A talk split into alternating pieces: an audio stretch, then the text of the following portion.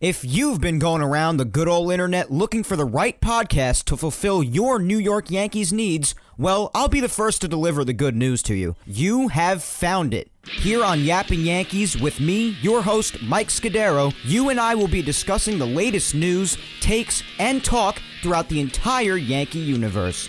Oh, and there may be some ranting on my behalf. Yeah. Anyway, what do you say we get to it? Let's get to yapping! Well, hello there, my fellow Yankee fans, and welcome to episode 181 of the Yapping Yankees podcast, where we yap about the Yanks and nothing but those Yanks. As always, I am your host, Mike Scudero, here on May 7th, 2023. Oh, guys, I got a lot to say today. Strap yourselves in, settle down, kick your feet up, get your favorite drink, get your food if you happen to be eating, whatever you're doing, and sit back and enjoy. you're probably tuning in today expecting a lot, and you're going to get a lot because I have a lot to say. It is not even 6 o'clock yet. I just got back from my brother's birthday lunch with my dad. We went out for a lovely lunch and I did want to wish my brother yet again a happy 19th birthday. My brother is literally my best friend on the face of the earth. There is almost no one, basically no one, except for my parents, that I care about more than I do my brother. I would literally do anything for him. We have a relationship where it's just nothing but laughs. We seldom, basically never fight. And uh, I love him to death. There is nothing I wouldn't do for my brother Thomas. And I wish him a happy 19th birthday. I cannot believe he's 19. We actually have a humongous age difference for those who don't know. And I'm almost eight years older than him. I literally remember the day he was born getting picked up from school by my dad and going to the hospital and even picking out a bear for him that he still has with him to this day in the hospital gift shop when he was being born. And I remember holding him in my arms right after he was born and I was about seven and a half years old. Literally remember it like it was yesterday. It's absolutely crazy that next year he will no longer even be a teenager and he will join me in the 20s club. It's absolutely crazy because he just turned 19. I've been 26 for almost half a year already. And it's just absolutely nuts. I cannot believe he's 19. Happy birthday again, Thomas. His birthday was on May 3rd, his 19th birthday. I love you, kid, very much. But I have a lot to say today. Now, a lot of it's based around the title of the episode, which you can obviously see wherever you're listening to this, whether it be on YouTube, SoundCloud, Apple Podcasts, Spotify, doesn't matter. You see the episode title. And it's basically the subject of what happened in basically every loss this past week for the Yankees that played two series since the last time we spoke last Sunday. One against the Guardians, and one that just wrapped up, maybe about an hour ago, against the Rays this weekend. So you could imagine, since it's not even 6 o'clock yet, considering how recently Game 3 against the Rays just wrapped up, you could imagine that my thoughts and emotions are pretty fresh. I have really not cooled down over the clown show that just took place to end the series in Tampa. I still have very strong emotions and feelings about it, but I'm going to try to keep it composed to the point where it's still entertaining for you, but also not completely irrational and outrageous. So they lost two out of three against Tampa just now. They did miraculously manage to take the series against a bad Guardians team, a mid Guardians team at best. Really not, not a great team at all average at best. And while some could look at the gameplay from this past weekend against Tampa and they can look at the fact that they won the series against the Guardians and say, well, listen, the fact that they did this a lot does show the potential to be a better team and win games that they probably shouldn't, or maybe just be able to beat these teams once they are fully healthy. You could look at it that way, and I definitely have that in the back of my mind as well.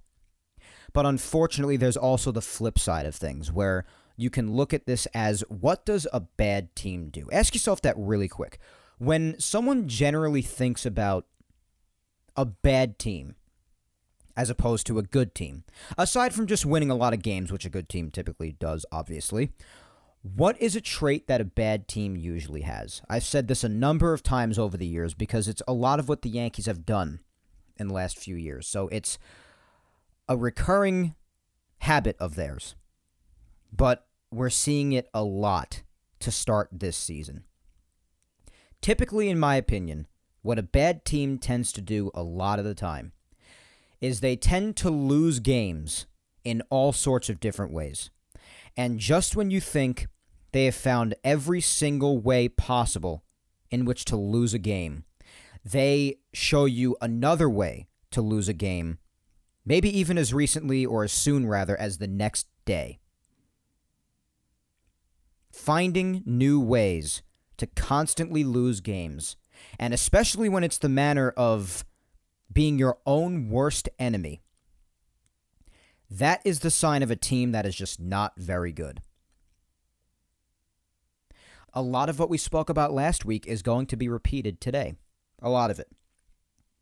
Because this was yet another week for the Yankees. I would say this was an even worse week, even though this past week they actually won a series. But not only was that arguably miraculous, but it's even more irritating because this past week, and again, while you could look at it with the positive point of view, saying, oh, they could have very well have even swept the series in Tampa if not for themselves and for a lot of stupid things that were their own fault. You could also look at it the other way and saying, well, listen, they're acting like a bad team acts. You could say, oh, they're not fully healthy right now, and when they are fully healthy, then they could definitely take a team like Tampa. And you know what? I won't even argue with that. I won't. I actually believe that to be true.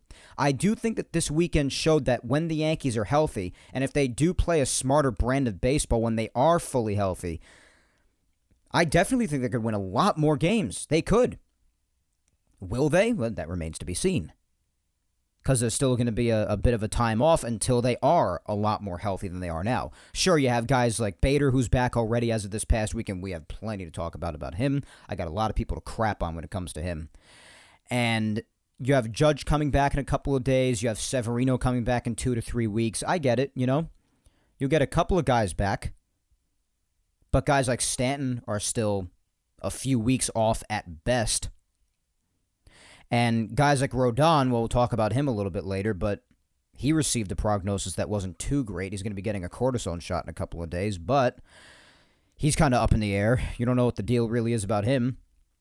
And even though the bullpen has been as fantastic as it's been over the course of the early season so far, one of the best in baseball, if not the very best, you had more bad news in that sense too with a couple of guys out there in the bullpen. So until when you're saying fully healthy, you're still a ways off from that. Yeah, you've got a couple of guys coming back still in the next two, three weeks, but still got a lot of others out.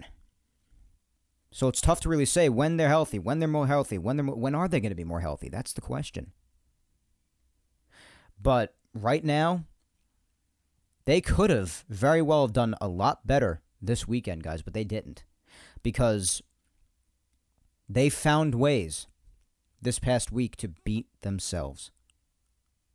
And yeah, there was a game or two in the Guardians series that they definitely had no right winning, but they stole away. And that's going to happen throughout the course of a baseball season. A baseball season is also full of games that you steal, like games that you just don't have any right winning, but you still walk away from with a W somehow. And then you have games that you definitely should have won and you just coughed up. A lot of that happened this past week.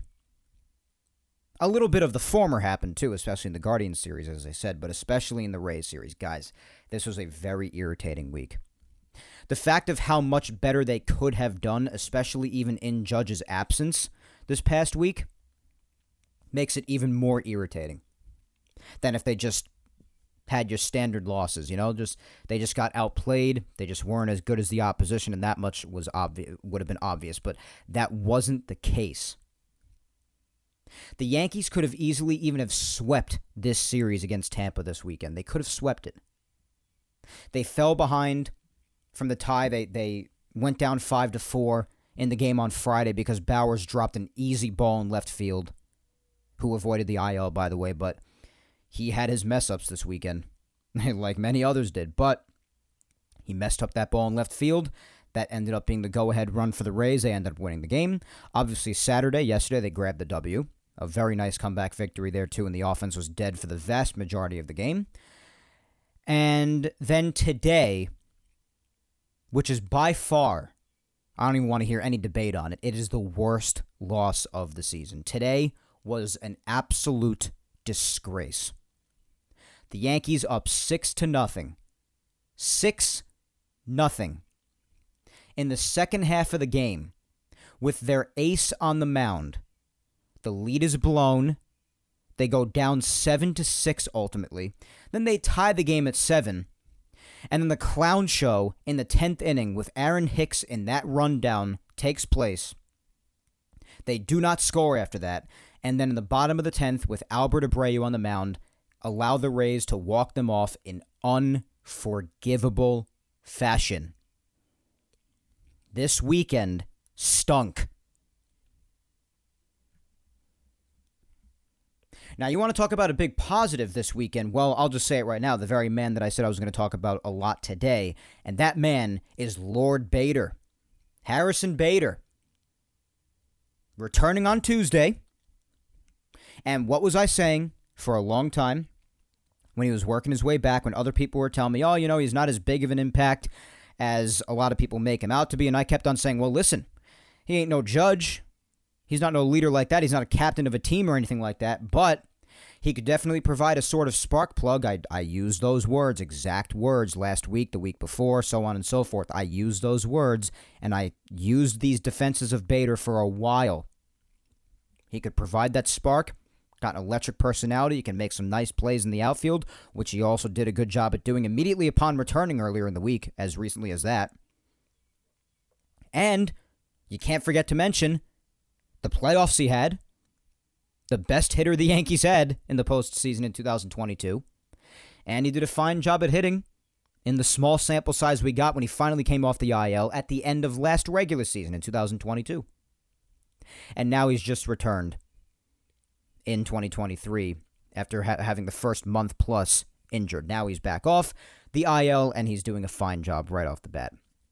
I actually had people trying to rationalize to me yesterday as to why Bader was sitting down, using all kinds of excuses. Oh, yeah, they said that they were going to sit him in one of the three games this weekend in the Tampa series, so you shouldn't really be surprised. Does that mean that I can't at least question it or mention how ridiculous that is? When something nonsensical in life happens, and you know that it's not the right thing, just because someone warns you it's going to happen, does that usually make it easier for you to comprehend or deal with? Usually not. And people have a right to question it, especially given the current state of this Yankee roster, the way it is right now. Someone like Bader should not have been sitting yesterday. And if you also don't believe me on this, then take a look at my Twitter. If you don't believe me, it's documented. And I literally even quote tweeted my own tweet to remind people that I even freaking said this. I said the Yankees also have a habit of sitting someone claiming it's going to be a day off, and they just bring him in later in the game anyway in a big moment, therefore making the day off harder to defend. Hours before the game started, I even said, you know what, they'll probably just bring in Bader again later anyway. He should not be sitting, but they're probably going to bring him in later anyway in a bigger moment towards the end of the game, and then he's going to play anyway. And that's exactly what happened. And when he did come in, Guess what happened? The entire game turned around, and he ended up having the go ahead two run single that would end up winning the game for the Yankees. It seems like his personality, his presence, his being back here changed things for the better. Now, they still lost the series, so ultimately, especially when it comes to their record and their current dilemma in the division and whatnot, is it helping in that sense? Not really, because the Yankees are still finding all different kinds of ways to lose. But that's not on Bader. He has brought a lot of positives back since he was reactivated from the injured list. And even though I obviously wasn't playing him up to be God's gift to baseball upon returning, I did mention all that he could bring to this team upon returning, and a lot of people were telling me that I was being ridiculous. I was overestimating him. And when I was complaining about him sitting in yesterday's game, I had, I had someone even tell me that, oh, he has a negative 49 WRC plus against right handed pitchers this season. He had 11 at bats going into yesterday. What are you doing living and dying by statistics in 11 at bats. like, come on, bro. And then people mention the turf. Yeah, fine, the turf, whatever. But I mean, what are you going to do to defend that when he comes in later in the game, plays in the turf anyway? And they brought him in the sixth inning. It wasn't even like it was at the very end, but they did bring him in like I speculated they would. and he played on the turf anyway. And he played today. So he still played three games. Yeah, the first half of the game he didn't play, whatever. He still played in yesterday's game. That's my point. So, what was the point of sitting him at all? Was my real question. And you look at the impact that he had this weekend. He single handedly tried to have the Yankees win at least the series, and even potentially sweep. Because even in that first game that they lost, thanks to Jake Bauers' error in left field, that egregious error where he drops the ball and then kicks it away from him, they were down 4 0 in that game. Then Gleyber Torres put a run up on an RBI double, and then Bader after that hit a game tying three run homer to make it 4 to 4, put the Yankees right there in a tie to give them a great chance to win. Then that error happens and the offense does nothing. They lose 5 4. So Bader gave him a good shot after being down 4 0 to win that game. Obviously, he put them in the lead to win Saturday, so he was a big reason for the win yesterday. And then today he even contributed with multiple hits. Had another home run today to add on to it. And overall, he was three for five with two runs batted in off the home run. So you look at Bader this weekend, he was responsible for half the runs. The Yankees scored 14 runs this weekend. He's responsible for seven of them. The whole weekend, he was half the offense.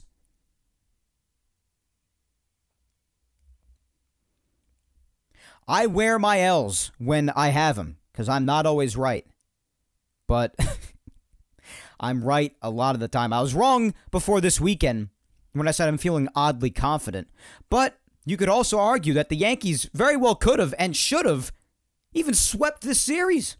They didn't, so I'll wear that L, but I wasn't completely wrong to feel weirdly confident coming into the weekend because they played a series in which they could have very well have won it.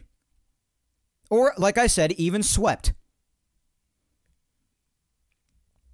But they find ways to beat themselves, whether it be errors, whether it be managerial in game decisions, whether it be the pitching. It's just it's just take your pick. Today it was the pitching. Gerrit Cole started out the game first four five innings looking damn fine.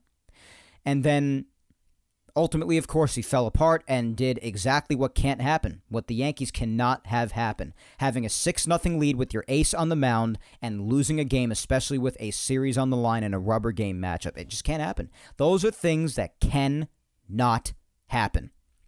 A loss like today is the definition of demoralization heading onto that plane to come home. Yes, to face a crappy team in the A's, that's a good thing. And if they don't sweep them, that's going to be pretty embarrassing, let alone if they don't even win the series. But that is the last way you want to get on a plane to end a very important series. I don't care if it's May. You look at the way the division is looking right now. The Yankees, after today's loss, are now 10 games back of first. And the rest of the division is up for grabs because if you look at the rest of the AL East, and the AL East is phenomenal this year, it's, it's like it's almost never been. And that says a lot because the AL East is often always very competitive. It's a top division in baseball year in and year out, most years. You have the Rays at the top, 28 and 7 after today's win. You have Baltimore five and a half games behind them. And then seven games behind the Rays, a game and a half behind Baltimore's Toronto, 21 and 14. And you have the Red Sox and the Yankees. Red Sox only half a game behind the Blue Jays. We're only two and a half back of Boston. So, third, fourth, and last place, Yankees are in last place, are very close within three games. And then after third place is the Orioles, only a game and a half up. So the Rays are far away, but up to second place at least is far from decided in this division. You could also argue that even this far out, with as many games left to play as there are, there's still around 130 to play. So the division's not over yet. The Rays could still collapse. The Yankees can go on a wicked run, especially when they get guys back. You never know what will happen. As ugly as the division does look, because seeing 10 games back is never good. But not only do I never remember in my 15 years of watching baseball, maybe my memory is just crap, but I never remember after the month of April seeing the Yankees in last place like this, especially for like the last week or so that they have been in there. I don't remember seeing this. It's not a good look. A lot of it, again, is a testament to the rest of the AL East. The rest of the division, I mean, the entire division, even the Yankees, are over 500. The Red Sox, the next place above the Yankees, in fourth place, are 21 and 15, six games over 500. How many other divisions do you see in that scenario? Like in the AL Central, the only team above 500 is the Twins at 19 and 16. They're only a game better than the Yankees, and they're in first place in their division. In the AL West, you have the Rangers, believe it or not, in first place, 19 and 13. Then the Angels, 19 and 15. Then Houston, 17 and 16. As of right now. Seattle and Oakland, under 500. How about in the NL East? The Braves, kicking ass, 24 and 11, first place by a long shot. Then after that, every single team under 500. Miami, the Mets, Phillies, Nationals, all under 500. Nationals are 13 and 20. NL Central, 20 and 15 Pirates, hell of a team, first place. Brewers, 18 and 15, second place. And then the Cubs are at 500, 17 and 17 in third. And then the Reds and Cardinals, under 500. And the NL West, Dodgers in first, 20 and 14. Diamondbacks a half a game behind them, 19 and 14. Padres 18 and 16. Giants and Rockies under 500. Every single team in the AL East over 500, even the Yankees after today's disgraceful loss. And after them, 21 and 15. The next place up in fourth. I don't even want to hear any discussion on which division is the most competitive and the most difficult. There are a lot of teams in baseball with around the same record as the Yankees, and they would be in the exact same place because of how great the AL East is. Even if they're a game or two better, they would still be in last place. So I'm not going to argue when people say, oh, yeah, a lot of it's because of the East too, because that's true. The AL East is great. But you still look at the scenario, especially Yankees compared to the Rays. 10 games separate them now. That's not a good look. I don't care if it's May. It's not a good look. And it also has to do with, again, the demoralization that I spoke about before, getting on the plane, moving on to the next series with this feel that you have. You could have gotten on the plane today, back eight games. Or if you swept the series, even just six games, you could have been between Baltimore and Toronto right now if it weren't for yourself. Instead, you're still in last, two and a half games behind the fourth place Red Sox, 10 games back now, heading back to New York after a completely demoralizing loss in the final game of the series, rubber game matchup that absolutely cannot happen. It's a big difference. You can't lose when you are up 6 to nothing with your ace on the mound. You cannot lose games like today. I mean, we were in the restaurant before, and even the people a few tables over from us were screaming like crazy with the TVs on. Everybody knows what a clown show it's been so far to start the year. Again, could this change when they get guys back? Sure, it can. But how many guys are they getting back? Couple of days, Judge, yes, immeasurable positive. Yes, of course. After him, Severino, two, three weeks. And even he's going to have building up to do upon returning. He's going to come back only throwing 70 to 80 pitches. You have to build him back up, and plus, there's also risk for further injury with him, given his track record. And like I said, after that, until the last week of May, first week ish of June, you're still out without Stanton for that long. And then God only knows with guys like Rodon. You got Loaisiga being out, we're told, until August to September now. Trevino getting Tommy John. This is what I'm talking about, guys. There is cause for concern. The season is not anywhere near over yet. And if you're content with a wild card, then they're still very much in the running for that, obviously. But there is cause for concern if you're looking ahead. There is. No matter how you spin it, especially if they keep on losing the way that they have this past week, this weekend particularly. This is not a fun team to watch. Today's game, you're seeing that it's 6 nothing. It's a fifth inning. Cole's on the mound. This game's over. Or at least it should be. What could possibly go wrong? Never underestimate the power of that question when it comes to the 2023 Yankees. That's a lesson that we must learn as fans this year. Never underestimate the question what could possibly go wrong? After the Rays take the series, I even said it to my girlfriend Victoria and my brother Thomas, who were sitting right next to me. I even said to them, the Yankees are down now. There's no shot they win this game. No shot. But then, especially after they blew that in the top of the 10th with the whole Hicks rundown situation. And then I saw Albert Abreu was coming out in the bottom of the 10th, who for the most part's actually done a decent job. But, you know, especially when you got guys like Harold Ramirez and Isaac Paredes coming up and they have the runner on second with nobody out, the ghost runner in extra innings. I mean, come on. The game's over. you don't think Tampa's going to score in that bottom of the 10th? If you don't think they were, if you didn't think they were going to score in the, in the bottom of the 10th, just tell me you don't watch the Yankees or watch baseball. Same people who told me that Bader's not going to have an impact really at all upon returning, or that sitting him yesterday was a smart thing to do. Yeah, just tell me you don't watch the game. Come on.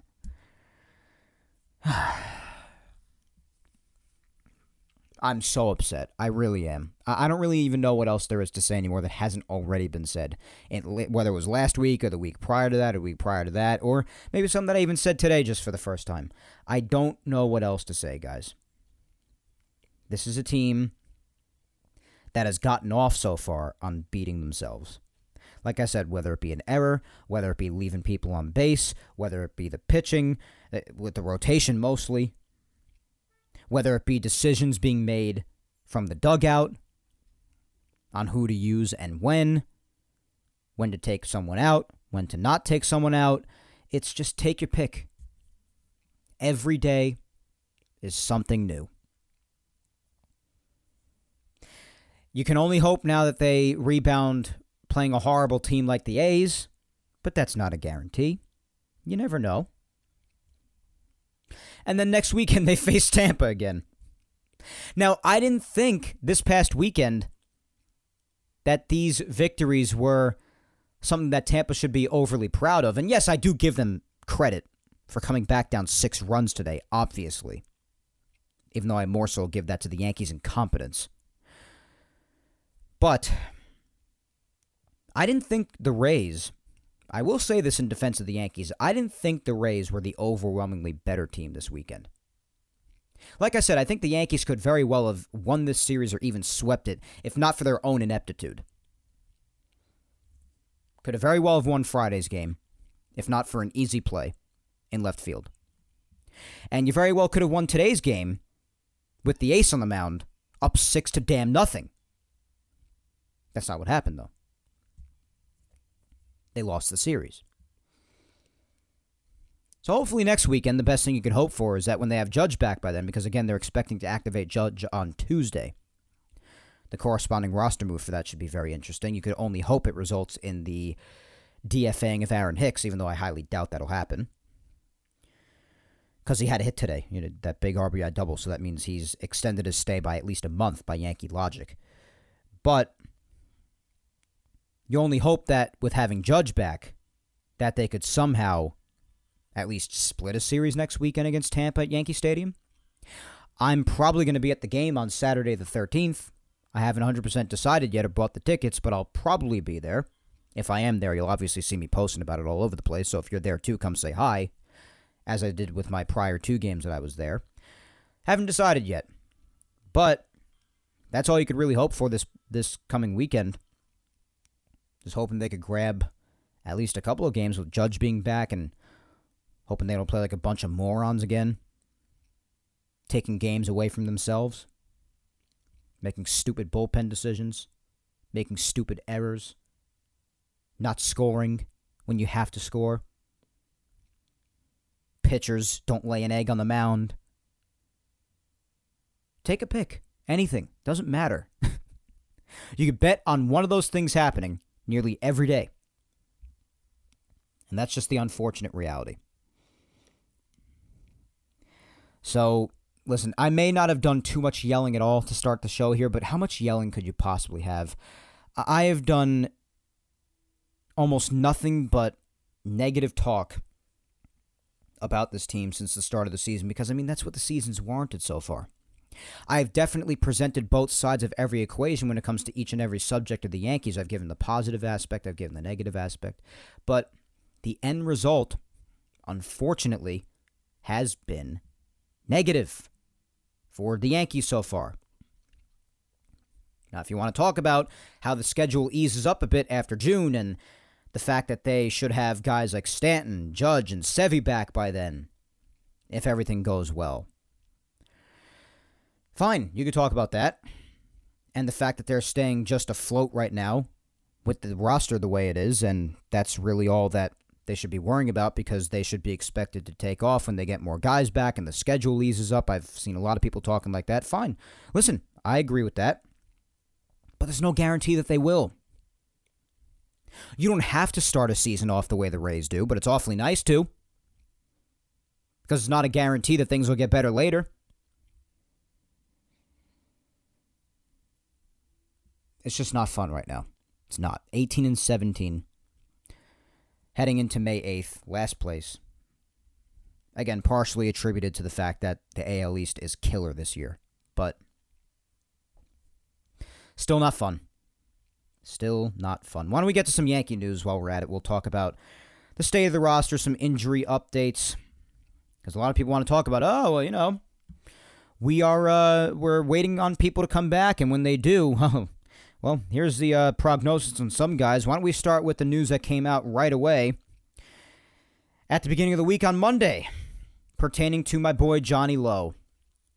And for weeks now, we've spoken about obviously how great I believe he is, how great his stuff is in the bullpen, and they were even talking about on the Yes Network throughout the week because it is true. What I've always felt and what they've always felt because it is factual. He has some of the best stuff, if not the very best stuff, in that bullpen, and that's why it's a shame he can't stay healthy, and he has his annual IL stints.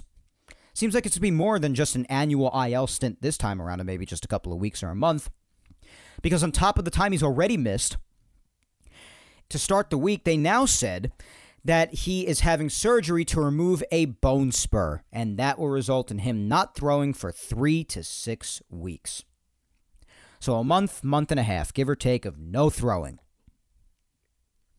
And since this was announced basically more or less a week ago now, I assume the timeline's now two to five ish weeks. But before he can even throw again, guys, before he can even throw, then he's got to go through having cat playing catch and throwing from a mound, throwing bullpens, throwing sim games, throwing to live hitters, going through a rehab assignment, the whole deal. And yeah, he doesn't have to ramp up like a starting pitcher does. But the timeline they gave for him still blows. They said that there's a very good chance that we don't see Jonathan Loaisiga until August or September August or September, guys. It's a long ass time. That's at least three months. If the timeline lines up correctly. That is a brutal blow for the Yankee bullpen, which again has mostly done a nice job to start the year so far. They've had their bad nights here and there, of course, like any bullpen does, but on the whole, they have done a pretty nice job. They even spoke about that a lot in the broadcast today. I believe coming into today, they might have even had the best bullpen ERA in the league. So there's that. But especially with the starting rotation in the shape that it is, you know, you need your bullpen to be strong. So that's, you know, that's a necessity right now. And having Loaisiga out for as long as this does no favors for the bullpen. Sure, you guys, you got guys like Ron Marinaccio, Michael King, Wandy Peralta, plenty of arms out there holding it up right now. But you know, those guys are going to have their bad nights at times too because they are still human beings, despite how dominant they often are. They're going to have their nights. You need as many arms as you can get. And being down a guy like Loaisiga for this long is just not good. It's not good. So he's a ways off and he's getting surgery. God almighty. And also earlier in the week, obviously, they did decide to put Judge on the injured list. I was wrong last week when I said I don't think they will. Uh, but they, they chose to err on the side of caution. I can't fault them for that. So he is going to be activated in the next couple of days. He'll, he should be back on Tuesday, is what they've said. So he's he's right on the cusp of coming back. So that's good. So Judge should be back in. That should help solve quite a bit of problems with a lot of nonsensical positioning placements they've had to make and a lot of guys being in the lineup who shouldn't be there. Obviously, having Judge there will mitigate some of that, no doubt. But they did retro him like we did speak about last week. Because I did say if they do put him on there, they'll definitely retro him to the last time that he played, and they did just that, so that will allow him to be activated in the next couple of days. And in the meantime, Franchy Cordero recalled, who was obviously sent back after Bader was activated, but nonetheless, as of Monday, before they activated Bader, this is the Yankees injury list, guys. Ready for this one? So Aaron Judge, Stanton, Rodon, Severino, Bader, obviously no longer Bader, he's back.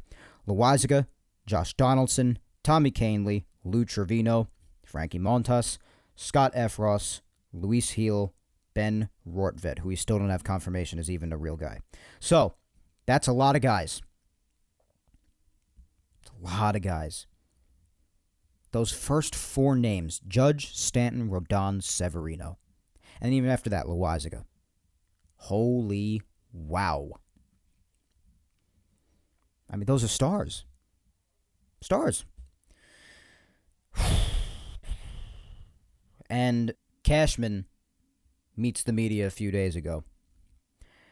And not only does he continue that that attitude of his where he just, you know, completely doesn't take ownership for anything he's done to contribute to any of this.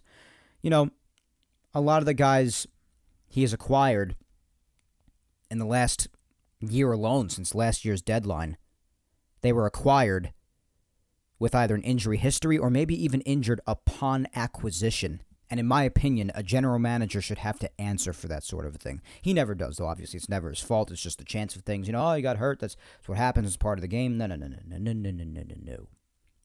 When it happens a number of times, questions need to be asked. I'm not going to pretend like I didn't want Montas or Rodon. I thought these were both necessary starting rotation moves that the Yankees had to make. I did not know, though, that they had issues upon acquisition. If you would have told me that Montas had the shoulder issues that he did upon being acquired, and it's revealed that he did, it was open knowledge, and they got him anyway. That's brutal and Rodon too. They're now deeming this back problem of his to be chronic, a chronic back problem. They're giving him a cortisone shot in a couple of days to see if that helps things so he can get back to throwing as soon as possible. But they're not even putting a timetable on his return at this point. It's TBD. So honestly, who even knows if this freaking guy is going to even pitch this year? Certain injuries happen, and they just happen. Yes, that's true. But there are certain people where if you acquire them when they're hurt, you should have to answer for that if it turns out to be a disaster.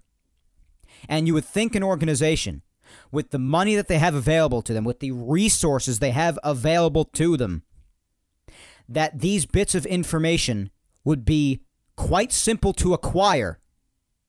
You'd think.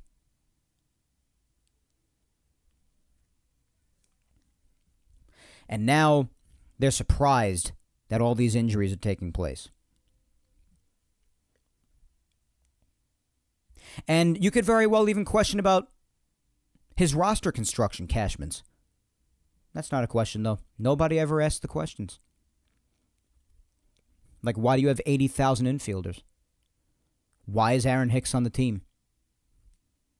Why do you think these guys, a lot of these guys on the injured list, you're really surprised that they're hurt when they supposedly had these issues upon you trading for or signing them?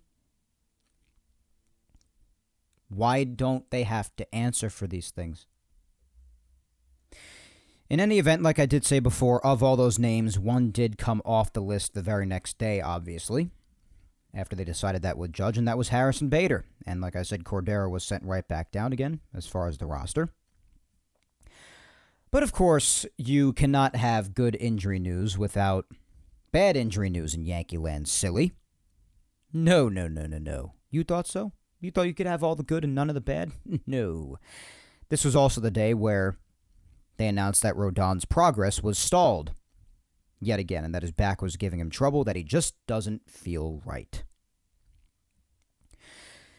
So then, of course, it was revealed to be chronic, his back problems, which means you just kind of have to deal with that on the fly. It's not curable, but it is treatable, and depending on how it is going forward, he may never be right again. Can't make it up. I, I guess I'll wear the L for wanting him. Some people did mention he was injury prone, but who the hell could have known that he had something chronic wrong with him? Who the hell could have known that? The Yankees had to make a starting rotation move. And with how much was being demanded for Castillo and many others, Rodon was a solid option to go with and there was almost nobody out there who had a problem with it. I do know a couple of guys on Twitter, in particularly, who pop into mind who did mention injury concern early on, and good for you, I guess, if you if you take pleasure in being this correct and having it hurt the Yankees this much to this point, then good for you, you were correct. But was almost a move the Yankees had to make for the starting rotation. But of course, if he had these problems upon acquisition, that's not a good look. I obviously didn't know that he had any dire issues like a chronic problem. Who could have known that unless you're within the organization? So, like I said, he's getting the cortisone shot. See what comes of that. Who the hell could know anymore? And also last week we did mention it. I mentioned it briefly before when it comes to him. Remember last week when we were speculating that when he had a setback with his elbow, we were speculating last week about Lou Trivino possibly getting Tommy John surgery after he got a second opinion. That's exactly what's happening. Like I myself and others speculated, he's getting Tommy John. He's done for the year. So that's another arm in the pen from last year's deadline, officially down for the year with Tommy John surgery slated right next to Scott Effross. Nice. Very nice. So you have him down. Effross down, Montas is down, very possibly for the entire year. Like I said last week, too, if you want to look at the offense, Benintendi's not here anymore. Oh, yeah, guys. Last year's deadline is looking good.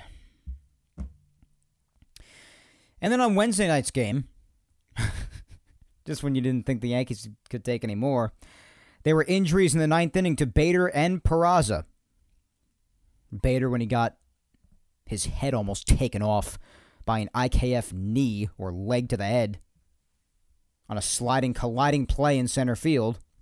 Fortunately, he was okay, especially after the off day on Thursday. He was right back in the lineup on Friday, was Bader, so thank God he was okay after just coming back. Could you imagine if that gave him like a major concussion or maybe hurt him in his neck somewhere and he missed extended time after just being activated the day before? oh my God. I was sure that that's what was going on in live time. And then Peraza stumbled going to second, and he never really recovered. Didn't slide going into second. He clearly like messed up his ankle, rolled it somewhere. He doesn't seem to be hurt badly in any way. He's not on the injured list right now, but he also hasn't played.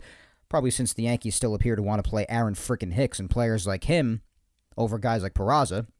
You know, guy like Aaron Hicks with no passion or hope or upside over a young, developing, skilled kid, but whatever. It's not up to us, right? So there's that. Bader and Peraza both seem to be fine, but Peraza's not being played right now. Bader's still in there. Then Friday was when the news about Rodon's back issue being chronic came out. And then as of today, when it comes to Josh Donaldson, they said he's been doing sprints. He's working his way back too. He could get back into a minor league rehab assignment shortly, as can Severino. Severino apparently expressed discontent with the organization, making him throw a little bit more before being put on official rehab assignment. He, he basically wanted to be on one already at this time. And I understand the frustration. Like he wants to be out there. And yeah, a lot of people will say, well, the Yankees being very delicate about players being hurt and everything, it usually doesn't stop them from getting hurt anyway. So what's the point? Yeah, you're right. like, what's the point of being so precautionary when they usually just find a way to still get hurt anyway? So the Yankees' process isn't really one to believe in all that much. Yeah, I can't really argue with that. You know, history is what history is with this team and their injury troubles for the last bunch of years now. But at the same time, I can't blame them considering Severino's injury history. I don't really think he has much of a leg to stand on in that sense. But one thing's for sure I will say this much. In the very recent past, this has not been the first time that Severino has expressed discontent with the way the Yankees do things. I mean, yeah, in the pregame today, he was talking about doing whatever the Yankees say to do in order to get back. But these are also statements that he's been saying of late about not being very happy with the organization, and obviously he's been hurt as much as he has been. I would be shocked if he's with the Yankees again after this year. I would be very surprised. He just doesn't really seem to like it mu- here much anymore. Doesn't seem to like how the organization does things. And you know, in certain situations, I definitely understand what he means by that. There's certainly a lot of things that the Yankees do that I don't like either and that a lot of us don't like. But I don't know. He seems to take a lot of issue with them lately, particularly over money in the past as well. And I don't think he's going to be here. I think another situation like this just adds more to that claim that I don't think we're going to see Severino back in a Yankee uniform after this year. I don't think he very much likes it here anymore. Mainly because of the organization. I think he likes the fans. I think he likes pitching in general. Like he wants to be out there and pitching. But I don't doesn't sound like he's very happy with the organization much. So I'll just say I think it's surprised. I'll be surprised if he's here again after this year. A lot of people have said the same thing, and I have to agree with them. But nonetheless, he should be finding himself in a rehab assignment soon, but he's going to have a lot of vamping up to do throughout that assignment. And then obviously, when he comes back, too, he's only going to probably be pitching anywhere from like 70 to 80 pitches. So, like I said, even if you're being optimistic about him coming back soon, he's still got building to do after that. So he's not going to be fully himself, being able to just let it rip, you know? So he should be starting up soon. Donaldson should be should be starting back up soon. I, I really don't know what happens with the infield once Donaldson is back again, because then you have a crammed infield again. Like Cashman seemed to have no problem with doing with this massively flawed roster to start the year. So I, I don't really know. I don't really know what place I truly don't know what place Aaron Hicks has on this team anymore because there's certain moments where like you expect the Yankees to put him in if he's not starting the game. And like they'll put like IKF in or even the other night when Calhoun was DHing and they took Bauers out of the game in Friday night's game they pinch hit Calhoun with Higashioka and then pinch hit Bauers with IKF and you would just think that like at some point, if Hicks were truly valued, or if it was really important, that he'd be put in at some point in those situations to play the outfield, but he's not. IKF is not a primary outfielder. Hicks is supposed to be a primary outfielder. It's just really weird. I, I, I don't know, man. It's just they and and then they'll force him into the lineup on days like yesterday and today. Like yeah, today he had an RBI double, but it was his first hit in God knows how long and then he just took another step back with the way he did things in the 10th inning with the rundown. I mean, listen, there are a lot of questions you could have with this roster. Like, what the hell are they doing with Peraza with the way they're handling him? If he's okay, why you're not trying to put him out there? Why? It just doesn't make any sense to me. It really doesn't. Why are you not trying to put him out there trying to fit him in the lineup somehow by DHing Gleyber or doing whatever you have to do instead of putting guys like Hicks or IKF out there. And Calhoun's been swinging a hot bat lately, so good on him. But even at one point, they weren't putting Peraza out there eh, also with Calhoun in the lineup. Like, why? Why? You have to ask yourself, like, you just, I don't understand how they're treating him. I don't get what place Hicks has on this team. And yeah, when they get guys back like Judge, and maybe even in a little while they get Stanton back, you know, form up the roster a little bit better. But even when guys like Donaldson come back, like you're gonna force, you're gonna shoehorn him in again, even though he's clearly not not what's best, at least offensively, and will lead to even less playing opportunity for guys like Peraza. I don't know. I really don't. And it's all for the money. It really is. Because they just don't want to eat Hicks's money. They don't want to just swallow their pride and admit they messed up. Same thing with Donaldson. You could say he hasn't had many chances with hitting because he spent so much of the year on the injured list already, but injury risk was another thing of his when he was first traded for last year. Go back to that Minnesota trade. Again, the dreaded trade that I hated factually and documented since day one. You didn't have to make that trade just to dump Gary off. You didn't. We'll say that until the end of time. And now that trade has contributed to this beyond nonsensical roster construction that the front office should have to answer for, but they just don't for some reason. I guess everyone's job security is just infinite, guaranteed. I, I guess that's the way the organization runs now. But, anyways, so just things like this make you beg to question why certain things happen the way they do in this organization. But that's really the latest with the injuries, guys. Donaldson starting up a rehab assignment soon, likely. Unless he has another setback. He claims to feel good right now while doing his sprints. Severino should be starting up a rehab assignment soon. Rodon with the chronic problem. And he's getting his cortisone shot. We'll see how he feels after that and how soon he could get back to throwing. Bader obviously being back is great. I cannot believe again that I even had people telling me that he would do absolutely nothing or that he's no upgrade whatsoever, as if seeing guys like IKF, Hicks, and so on out there constantly is a better option at all, and trying to rationalize sitting him yesterday well, he was probably just going to be used later in the game anyway, and then he was. and the game changed when he came in because that's the impact he makes. Again, not claiming he's on the level of Judge or anybody like that, but he is definitely a significant upgrade over much of anything the roster has right now. Over a lot of guys. And if you're denying that, then well, I guess you're just not watching. You're not paying attention.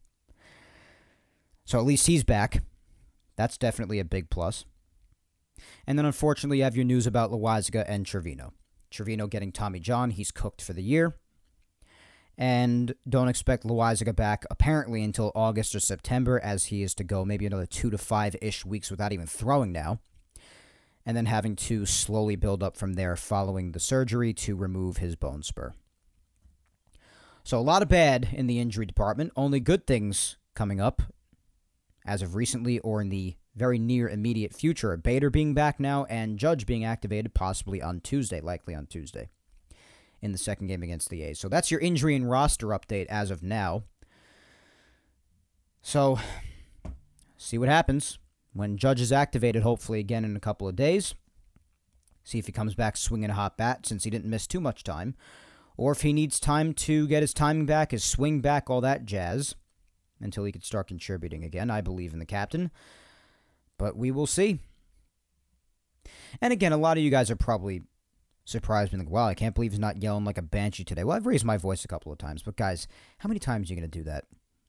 Week in, week out. At this point, yeah, you want to hear me yell, then I'll record myself live as these travesties in live time in game happen, if that's what you want to hear. But when I sit down in front of this mic and I gather my thoughts together and I'm somewhat more rational than I am while watching a game, what are you going to do? Scream and yell until you pop a blood vessel every single week? It's more just a feeling of defeat. I mean, today's loss was awful. Awful. But it's just what you come to expect nowadays. It really is. It sucks. And like I don't think the season's necessarily over because of it. Not by a long shot. There's plenty of baseball left to play, but I mean, like, how many times can you be punched in the face until you're like, ah, there's another punch is coming? It's like, you can't blow up every single time. Because eventually the spirit gets used to it, it accepts defeat, as morbid as this sounds, but it's kind of like the thought process, and you're just used to it. Not that you can't get upset about it. I definitely rant my fair share to my family. I'll record videos of myself ranting sometimes. I'll definitely put some tweets out. But once I'm in front of this microphone, I mean, it's just like I'll raise my voice when necessary, but how many times are you going to lose your mind and go absolutely mental over it when it just keeps happening? So what, while we're at it, why don't we just keep moving right along? We're almost an hour in here already because of all the talking I've done yet again. What a shocker. Let's hop in the Yapping Yankees time machine and go back to the beginning of the week. Let's recap the Guardians series and, of course, the absolute mayhem that took place at the Trop this weekend in the weekend series that just ended against the Rays. But let's go back to the beginning of the week and recap this past week's action. Yapping Yankees time machine. Let's go.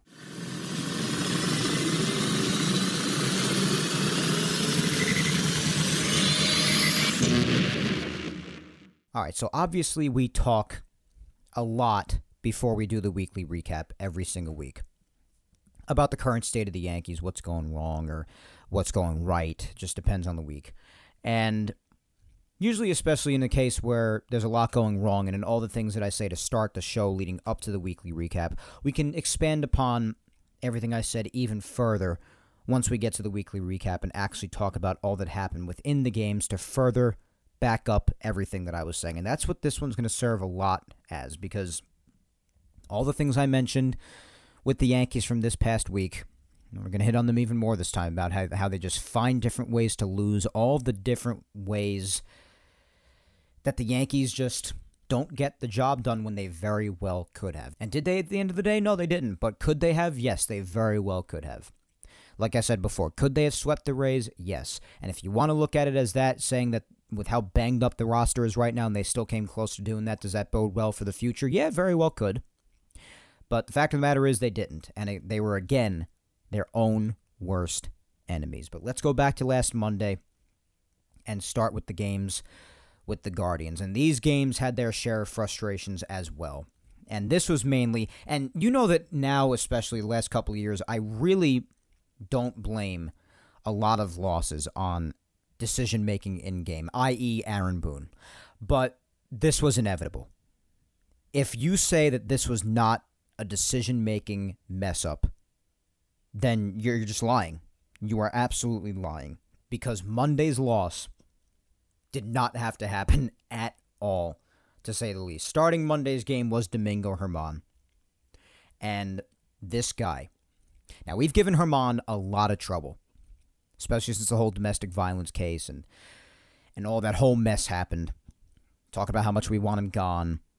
Who's better between him and Schmidt? No matter which discussion that you want to talk about pertaining to Germán. us Yankee fans, and rightfully so, have been very tough on him for the last couple of years.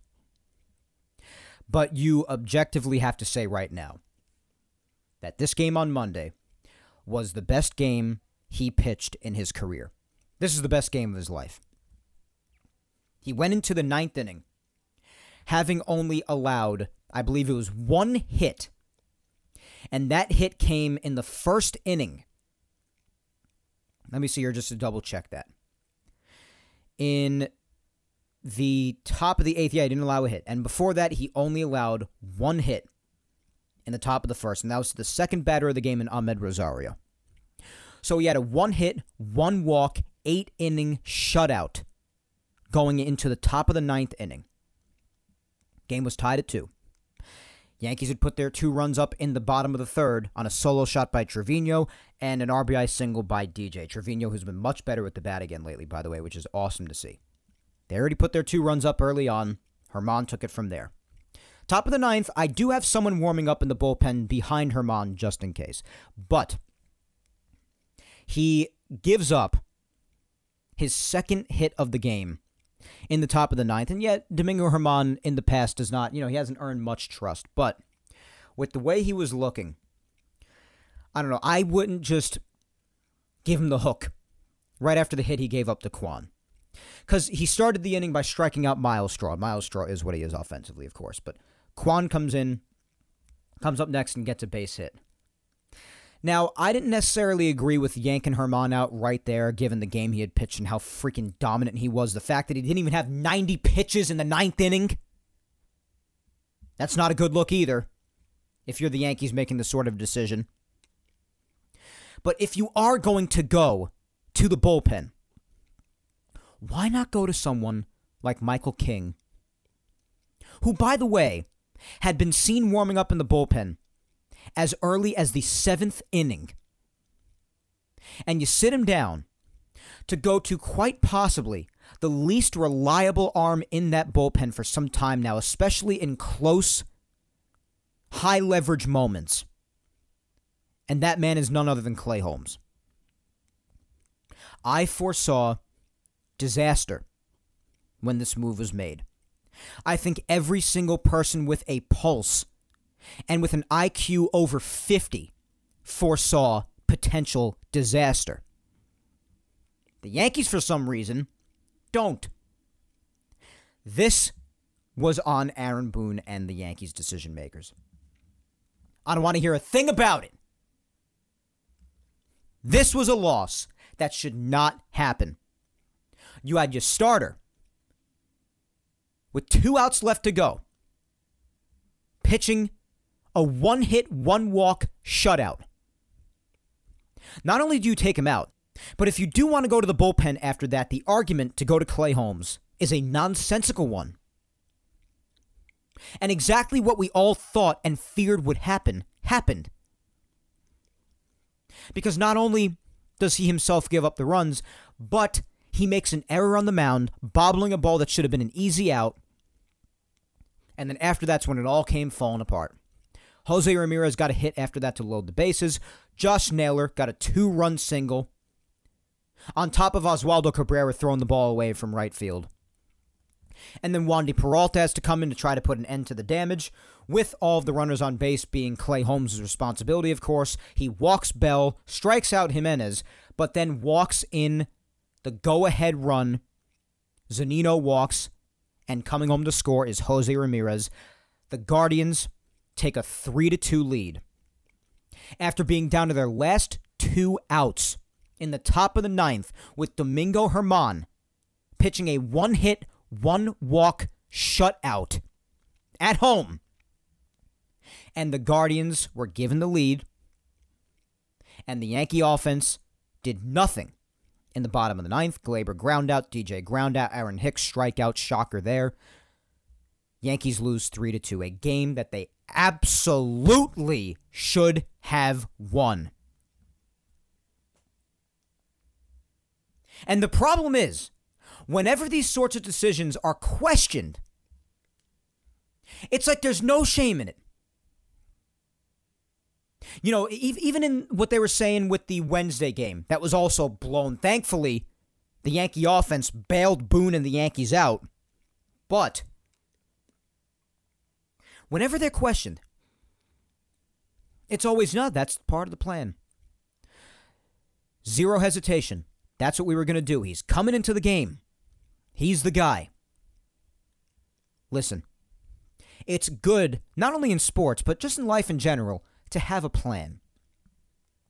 But sometimes, and this is a statement that the Yankees really need to take in and consider going forward. I doubt anybody of significance is listening, but this is really something that the Yankees need to take into account going forward.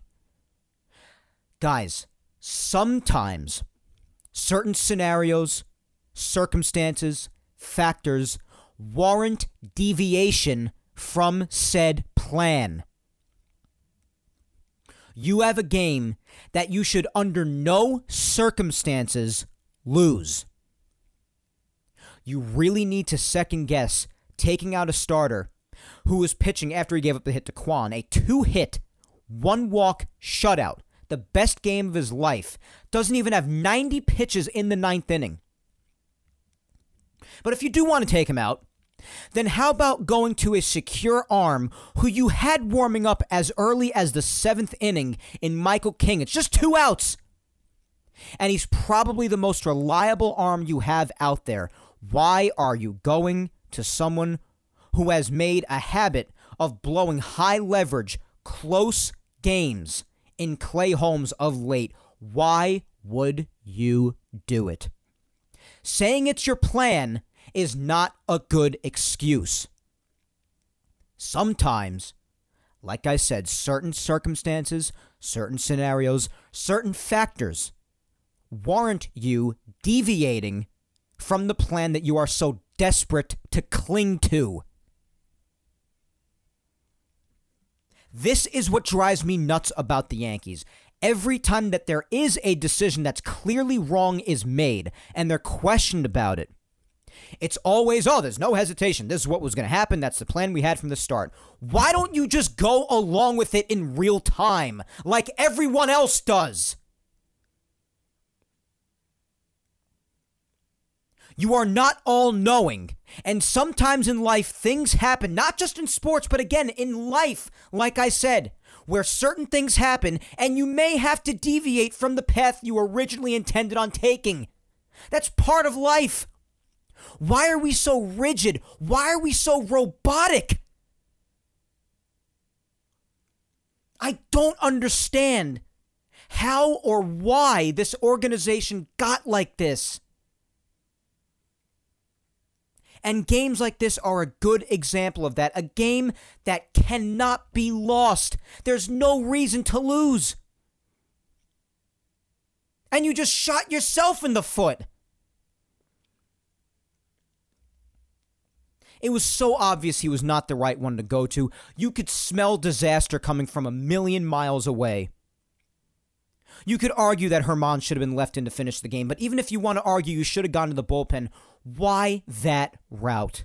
It's a legitimate question. And the answer of, well, it's always the plan. He's the guy, you know, no deviation from the plan. That's not a good enough answer.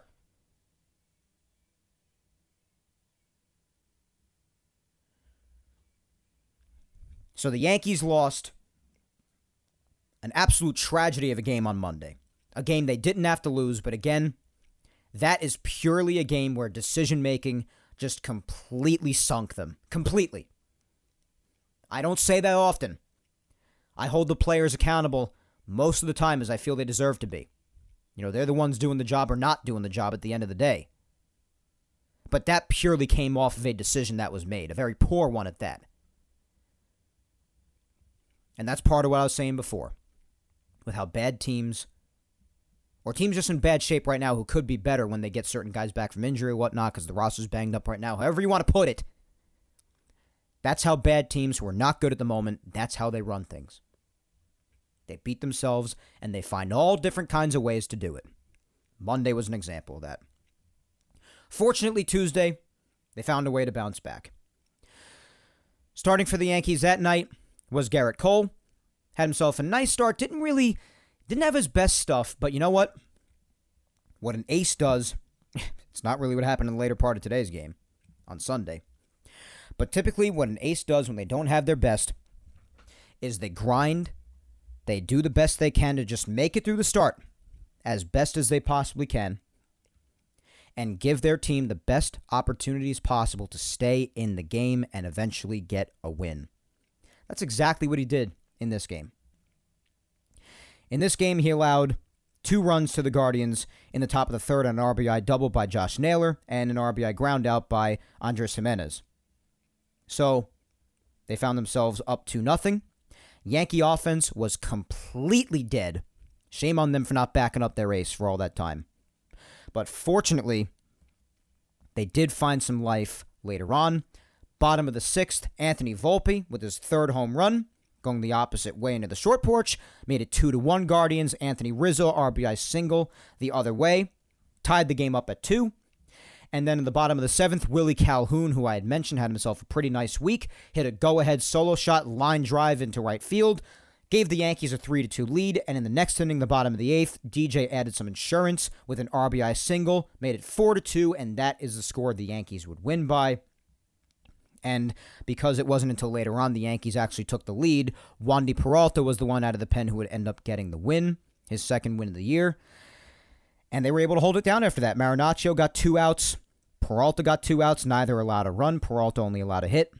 And then Michael King finished off the game, getting the last five outs, earning his second save, and three of his five outs were strikeouts.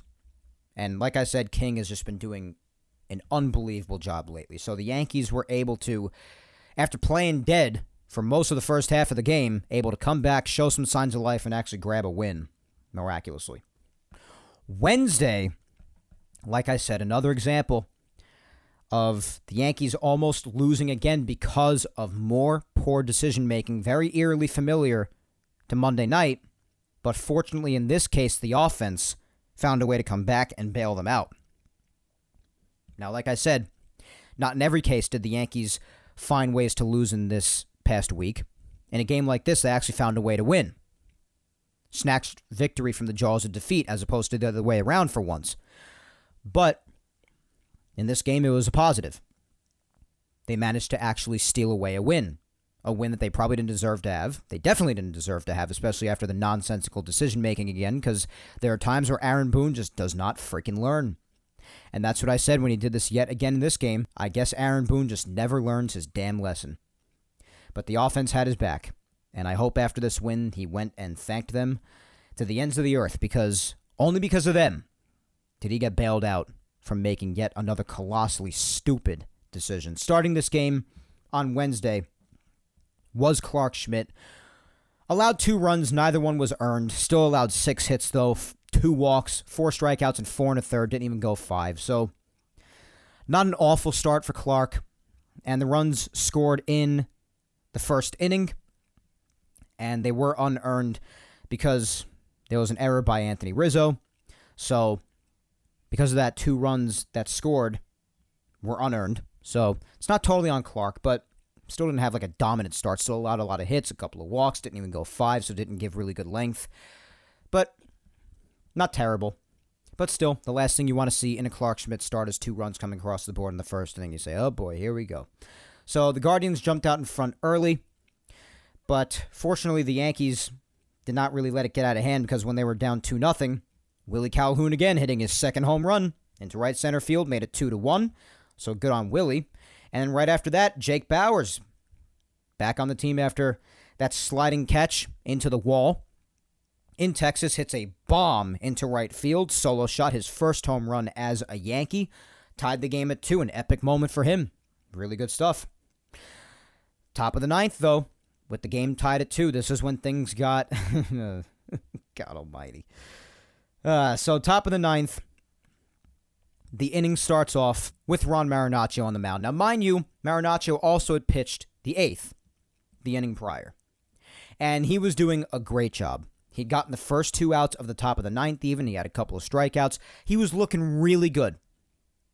Absolutely no reason to tamper with him or even consider making a move in that top of the ninth. Just let him get the last out. Two outs, no one on in the top of the ninth. What does Aaron Boone do? He can't help himself, is what he can't do. Goes out to the mound, and who does he bring in? Clay Holmes. After what had happened just two nights prior, bringing in Clay Holmes, this is probably even dumber than Monday night. Because right now, Ron Marinaccio had one more out to get. At least on Monday, you say, oh, you know, well, Germán was at the end of his rope. You know, closing in on 90 pitches. He was already at the end of the game, and he had just allowed a hit. So, figure let the bullpen get the last two outs. This made even less sense.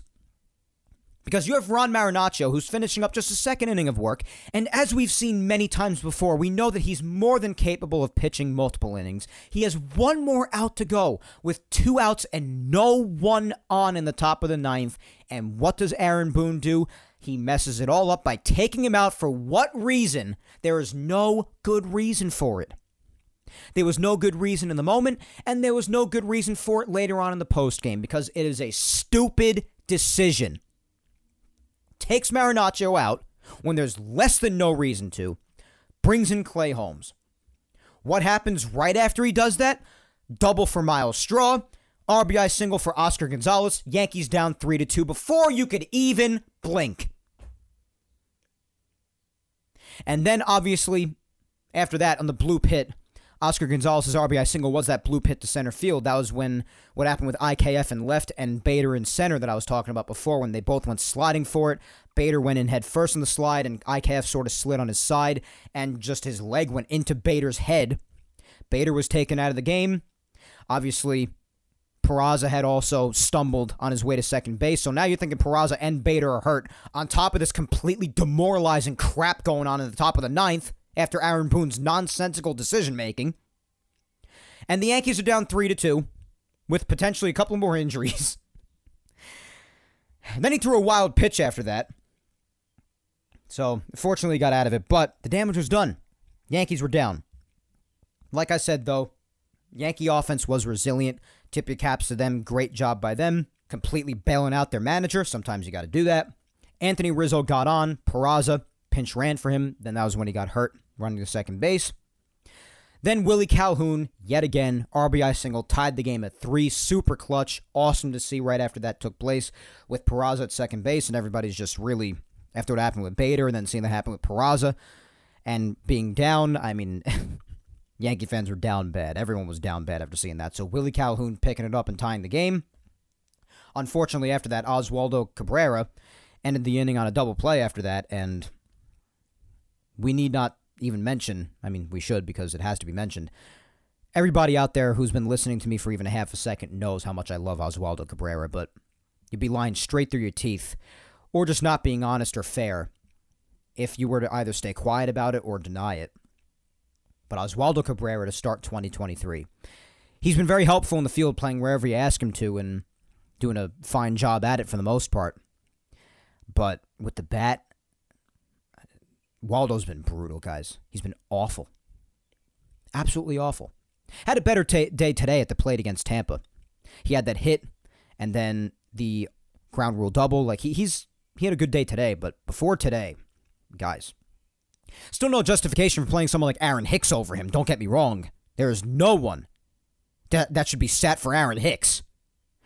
Point is, you have to admit that Waldo is brutal. If he was doing great for all this time, I think it definitely would have helped the Yankees a lot more up to this point. I really think it would have. A lot of situations where they could have leaned back on him and he could have helped things out, maybe come through in some big moments where they otherwise didn't, in some bad losses prior. But, I mean, he has been awful offensively on the whole to start the year. Awful. He's got to figure it out soon. I hope he does. And I hope today was the start of that because, again, he did have a good day at the plate today. Anyways, they ended up going into extra innings after that. Fortunately, they kept the Guardians off the board in the top of the 10th. And in the bottom of the 10th, Jose Trevino walked it off on an RBI single. Yankees win 4 to 3. And on the night, Albert Abreu, who pitched the top of the 10th, got the win. Now, again, a great way to win. They took the series.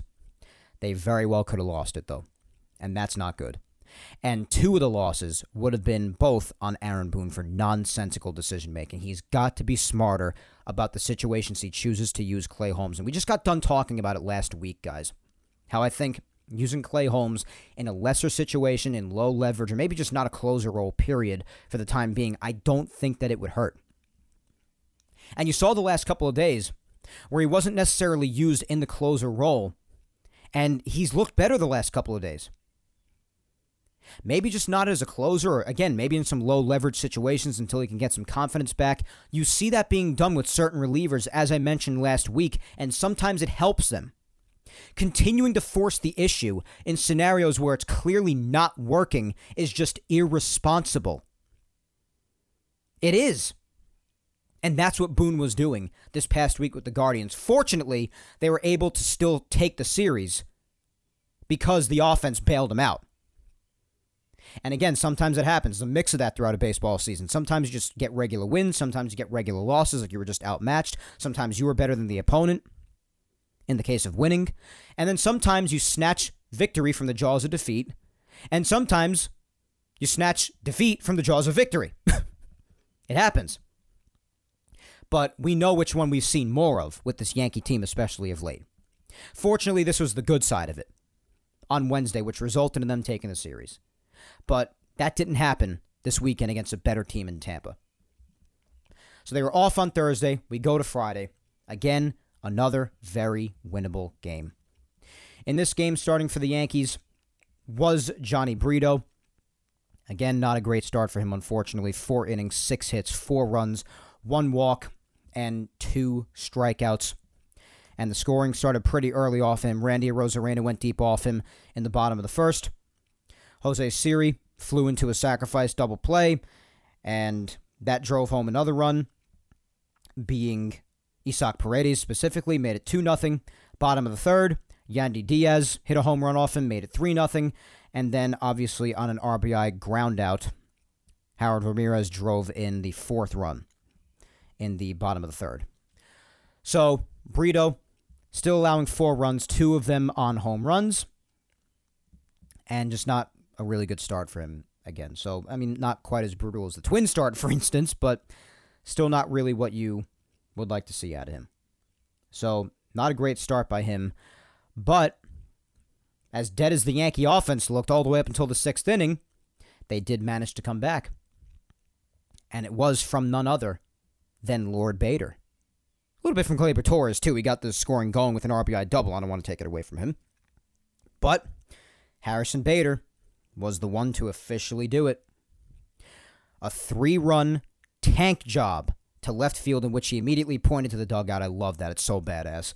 And that tied the game at four after Gleyber's RBI double and a huge home run. Great to see from Harrison.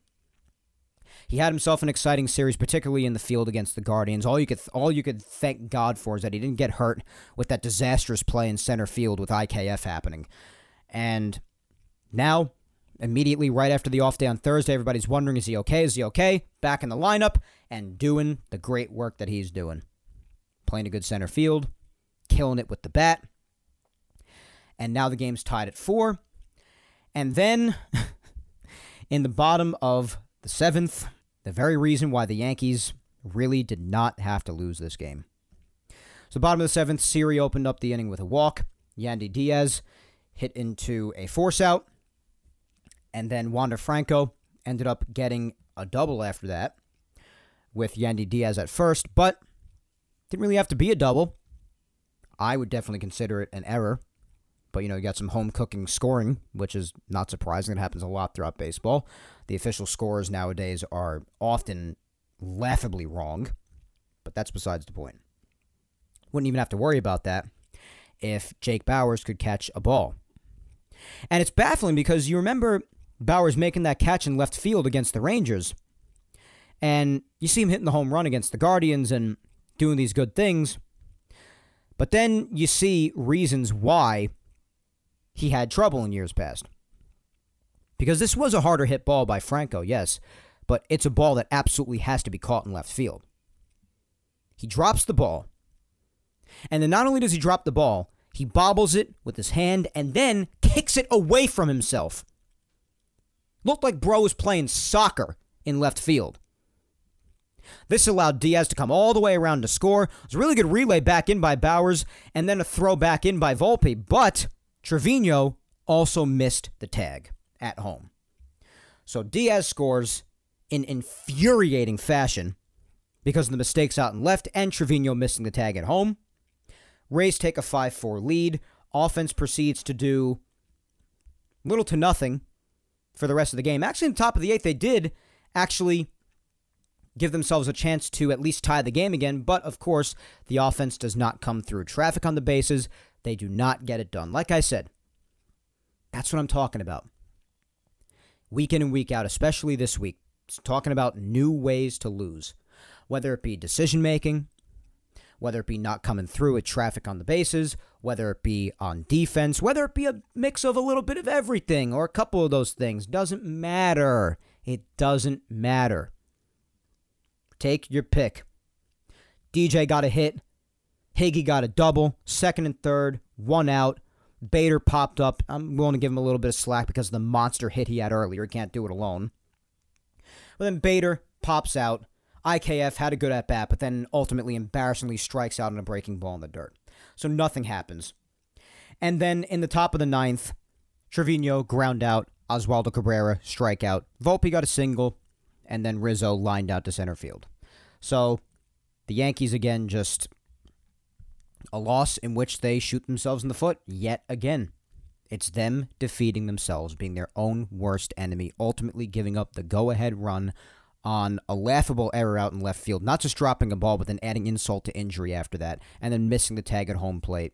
You name it. Again, it's just the Yankees beating themselves.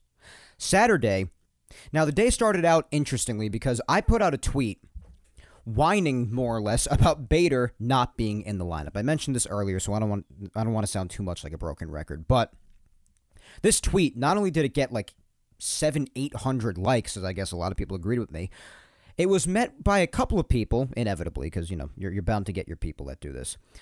It was met by some people saying, "Oh, you know, it's the turf." It's them saying that they were going to sit him for at least one of the three in Tampa. Then one person, like I said before, mentioned, "Oh, he he's been doing horribly against right-handers this season, even though the season consisted of 11 at bats coming into this game." So there's really no definitive statistical argument against what I'm saying because you can't really live and die by stats when it's that small of a freaking sample size. It's 11 at bats. Get a grip. And even using any sort of argument when it comes to Bader's regular season numbers with the Yankees, it's a total of coming into this game just over 50 at bats. Because you got to remember, he didn't have that many at bats after coming off the injured list last year. And coming into this game, he had 11 at bats in 2023. And those stats also don't factor in what he did in the playoffs. So those stats are just, it's too small of a sample size. You can't live and die by those. And you can only go by what you've seen of Bader so far, and even attribute it to the playoffs when it comes to how he's been in big moments. And you're seeing that he's backing that up even more so now after coming off the injured list this year. He's just a big moments kind of guy. That's who Bader has proven to be as a Yankee so far, and he's proven that as much. There's just no defending sitting him when it comes to especially how the roster is right now with the amount of vital pieces they're missing. There's no backing it up. And I even went on to mention that the Yankees will probably be even more nonsensical when it comes to defending days off because they'll probably bring him in later on to pinch hit anyway. And he'll have played anyway. And that's exactly what happened. I've been watching this team long enough and how they've been doing these things for the last bunch of years now. I know how they operate. And again, if you don't want to believe that I had that kind of foresight or that I do in general have that kind of foresight with the Yankees, check my Twitter. I quote tweeted the tweet where I said that earlier on in the day. I know how the team works. Obviously, not always am I right. No one ever is. But a vast majority of the time, I feel I am. Especially when it comes to predicting certain ways of how they're going to behave or do things. It's when you watch them for a number of years and you just know that's how they operate, it's pretty easy to predict a lot of the time. Not all the time, but a lot of the time. So the Yankees fell early, down 2 nothing, because in the bottom of the first, Manuel Margot hit a two run double off of the man who started the game, who would be Domingo Germán. And Germán did not pitch a bad game. As a matter of fact, even with this, it could be argued that yes, although the ball was hit hard, DJ very well could have made this play down at third on this hard hit double, and Germán possibly wouldn't have allowed any runs. But it is what it is, especially on that turf the way it is. The ball got by DJ, and it resulted in two runs. And the offense was dead silent again until the very end of the game. Nothing happened. It was 2 nothing from when that happened all the way to the eighth inning. And Germán's final line again Five innings, four hits, two runs again on the ball it got by DJ. Could have even been made to the point where he wouldn't have allowed any runs. Two walks and five strikeouts. So not a bad start by Germán again. And you know, the last handful of starts, he has not been bad. I have to give it to Germán. You know, whether or not you like a guy, you got to be fair about it. And being fair and objective, he has been good. He has been. Top of the eighth came around, though. RBI double by DJ. And then after having already gotten his first hit of the night in his pinch hitting appearance in the sixth inning, Bader comes up in a big situation after that in the eighth inning, gets a single, and drives home Gleyber and DJ to give the Yankees the late lead, 3 to 2, and that is what they would win the game by. So Bader again coming through And again, just really backing me up on everything that I was arguing against those people when they were trying to give me reasons as to why Bader was sitting and trying to rationalize it and tell me the Yankees had a point in doing it. oh, well. And I did predict that he would pinch hit later on, and he did, and he came through, and he did. Got to give him my W there. Listen, it's okay to be wrong, guys. How many times do I admit I'm wrong? Whenever I am wrong, I admit it. I do. I have no problem with it, but I get an awful lot of W's, and I'd appreciate it if you give me them when deserved. I'd appreciate it. So they took the 3 to 2 lead, and then, like I said before, with Clay Holmes actually not being used in a closer capacity, like here, they tried him out in the eighth, and he did well. Scoreless inning. He did allow a hit, but he did not allow anything. Got a big double play. I'm hoping that that double play after that hit to start the inning really might have helped whip him back into shape confidence wise. Sometimes you just need something that big against a good team like Tampa to really get you right again, having you feeling good out there. So he pitched a successful eighth. And then Ian Hamilton. They had to call on somebody to close the game. They called on Ian Hamilton. He did allow a hit, but he ended up getting the save, striking out one, his first major league save. So, congratulations to Ian Hamilton. Could the Yankees have found another potential closing option when needed? They very well could have. Because Ian Hamilton, not only did he look good in that ninth inning, but he has looked good for the Yankees out of the pen throughout the entire young season so far. ERA in the low ones, mid to low ones. That's he's really solid. I really like Ian Hamilton out of the bullpen. And another bullpen piece that they happen to stumble upon that's doing a very nice job for them. The bullpen is always usually an area of strength more so than not for the Yankees, and that's definitely a big thing, especially in the midst of other guys like Loaisiga, Trivino being down for a long time. Trivino for the rest of the year. Effross being out. And now even Kahnle, who I believe is supposed to be starting throwing again soon, but even he has been delayed still. So you got a lot of losses out there in that bullpen, but the bullpen's still getting by by guys like Ian Hamilton stepping up the way that he has, along with a lot of the rest of the other regulars. So keep on. My advice is keep on using Clay Holmes in this capacity if this is the role that he continues to show success. And there's no need to force an issue of putting him into a role where he may very well be uncomfortable with given the results he's had in it. So that's my advice. Like I said last week, use him in lower leverage spots or just different spots. Just try something else. Stop forcing an issue of something that's clearly not working. and it's happened the last couple of days including today, and he's looked good. What do you know? Changing things and deviating from the plan can be good sometimes. Crazy concept. Unfortunately, we round off today. I mainly gave all the pointers in this game. Like I said, Yankees, short version of it, had a 6 0 lead. Top of the third, Rizzo hit a solo shot to right field, an absolute bullet. Made it 1 0. Then Lord Bader, Harrison Bader, another home run, two run shot to left, made it 3 0, top of the fourth, against all odds because you feel like this never happens because it never does. So you may be right about that. Aaron Hicks, RBI double. With Trevino on first, made it all the way around to score, made it 4 0. When even Aaron Hicks is getting involved, you're feeling good about things. Gleyber Torres, RBI double right after that, made it 5 0. And then in the top of the fifth, Oswaldo Cabrera added on another run on a sac fly to make it 6 0. And again, I've said Waldo needs to figure it out offensively. He's been brutal, but today, again, two for three, had a better day. So hopefully today could be the start of a turnaround for him. That would be very big for him.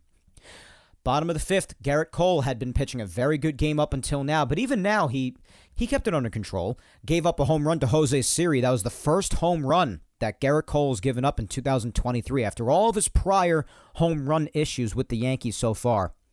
It took until May 7th for him to give up even one this year. So good on him for going that long without giving up a home run. We know how stellar he has been. Unfortunately for today, they wouldn't last, but at least in the fifth inning, he kept it somewhat under control.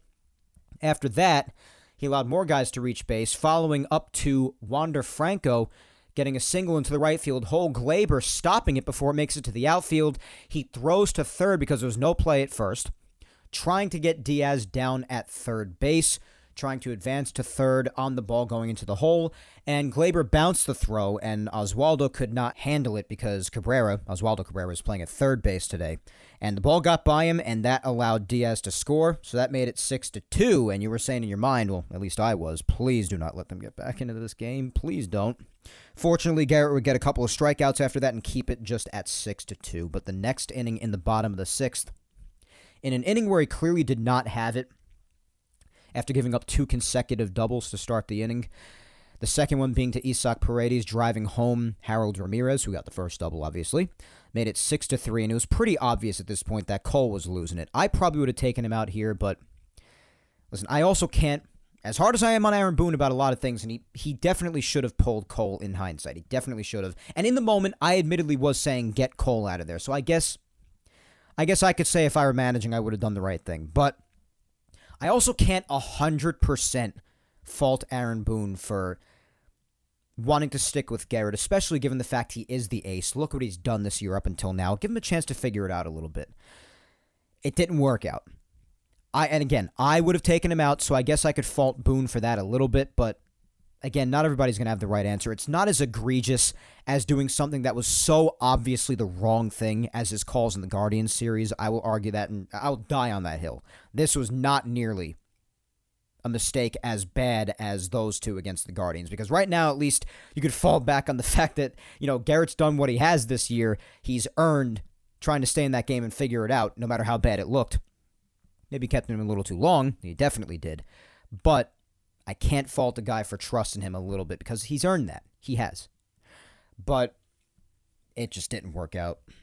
After that, Christian Bethancourt on the first pitch, in crushing fashion, hits a game tying three run homer to dead center. The game is tied at six.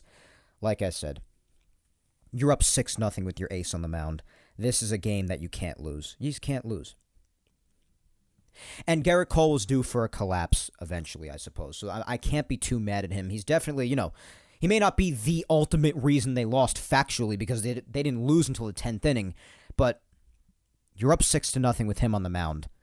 He's got to hold it. He's got to hold it. That's just the way it's got to be. So you could say a big reason, even though it wasn't the ultimate final dagger at the end, a big reason, the vast majority of the reason this game was lost was because Cole coughed up a 6 0 lead. You could love Cole as much as I do and acknowledge and praise everything he's done up until now because he does deserve that, but he was due to fall apart eventually, number one, because he is still a human being, believe it or not, as simple as that is for some people to forget. And two, I mean, he'll be the first to tell you, you're the ace, team gives you a 6 0 lead, you gotta hold it. You gotta hold it. So, just horrible. Absolutely horrible. And then later on, when they bring in Cordero, Jimmy Cordero, on a ground out back to him, he wasn't paying attention to Jose Siri running on the pitch down to third, got a ground ball back to him, didn't even pay attention to him, just threw to first. And they tried to get Siri at home after getting the out at first, and Siri just powered his way home, ran into the umpire in the process. and gave the Rays a 7 6 lead. So they came back down 6 0 against Gerrit Cole, who has been untouchable this year. It's unbelievable. Top of the seventh, though, the Yankees did inch closer again to tie the game on an RBI ground out by Jose Trevino. At this point, Aaron Hicks came up with a runner in scoring position twice at the end of the game, at this point and in the top of the ninth, in very big moments. And despite his RBI double earlier, which feels like his first hit in an eternity, it would surprise absolutely no one that he came through in neither situation. So the game remained at seven, and they took it to the 10th. Top of the 10th comes around for the Yankees. Obviously, you have the Ghost Runner on second base to start the inning. Big plus. Try to at least put a run up on the board before the Rays get an opportunity at the very same thing in the bottom half of the inning. Volpe, young stud, continues to learn more and more every day, does good things out there, does the job by hitting a long fly ball out to right, which is caught but moves Aaron Hicks, the ghost runner, over to third since he made the last out in the top of the ninth. Shocker. And then Gleyber comes up, and the ground ball he hits results in there being a rundown between third and home, with Aaron Hicks being the man in there. He tries to dodge the tag eventually that the pitcher tries to lay on him. Apparently, he laid the tag on. The umpire did not call the tag an out immediately, at which point you would think that until you hear that there's an official out made, even if the tag is applied, yeah, if you don't, but if you don't hear the umpire say out, then you got to keep the play going. And Hicks is pretty close to home plate at this point.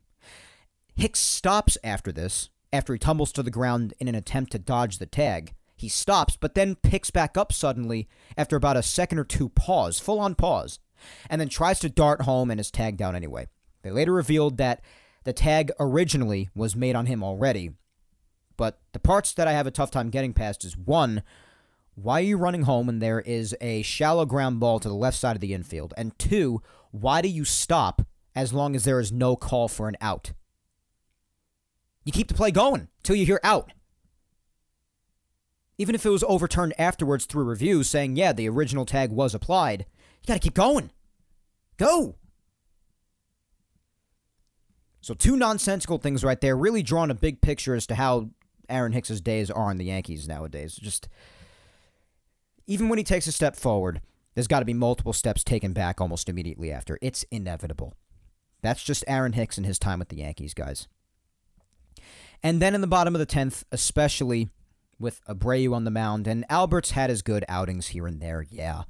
But he continues to be a guy that's put out there in really close, extremely high leverage situations at times, and a lot of the time, he just doesn't come through. He doesn't, I'm sorry. And he didn't yet again here. In fairness, he faced a couple of really tough hitters, but it just, uh, didn't work out well for him. Harold Ramirez started out the inning, flew out to shallow center field. Bader came in to make the catch, but then he had to face another tough hitter right afterwards in Isaac Paredes, who drove home the game winning run on a line drive single to right field, driving home Brandon Lowe. The Yankees blowing what should have been an easy victory, up 6 to nothing with their ace on the mound, losing the series in what I have officially called, comfortably called, the worst loss of the season. So, if all that explaining isn't enough evidence to back up everything I've said in this episode so far about how the Yankees just continually shoot themselves in the foot and continually find new ways to beat themselves, I don't know what does. Really a shame because they really could have swept the Guardians. I mean, even so, you could say that they snatched defeat from the jaws of victory on Monday in that horrible loss, thanks to Boone's nonsensical decision making with Clay Holmes. And then you could say that they did the opposite on Wednesday, snatching victory from the jaws of defeat. So, by that logic, you could say that winning two out of three was fair. But the Rays series is the one that's really tough to get past because they could have not only truly at least won the series, but even swept it. They really, really could have. And today's game is even a better example than Friday's because Friday's, yes, the error, that egregious error in left field, that was just an absolute clown show out there. A soccer performance in left field did not have to happen, and that run didn't have to score. But there's no guarantee at the same time that the offense takes the lead in a tie game at four and goes on to win the game. The Rays could still score later for all we know, and they could still lose that game. Fine, it happens. Today's game is the bad one up six to nothing. Six nothing with quite possibly the best pitcher in baseball thus far in 2023 on the mound. You can't lose today's game, and they do. Cole obviously didn't have it. Boone did not take him out, chose to go with him, which again, I didn't agree with in the moment, but can't totally fault for that. Not totally. I could partially, but not totally. It's nowhere near as egregious as the Holmes decision making earlier in the week. Because you have something to fall back on with Cole. He's the ace. He's done amazingly so far. You have something to fall back on. But Cole crapped the bed today. It's bound to happen eventually. It just stinks that it happened in a game that the Yankees really cannot lose. Shouldn't and cannot lose, but they managed to anyway. Again, finding new ways to lose games they really shouldn't. It's just shooting themselves in the foot.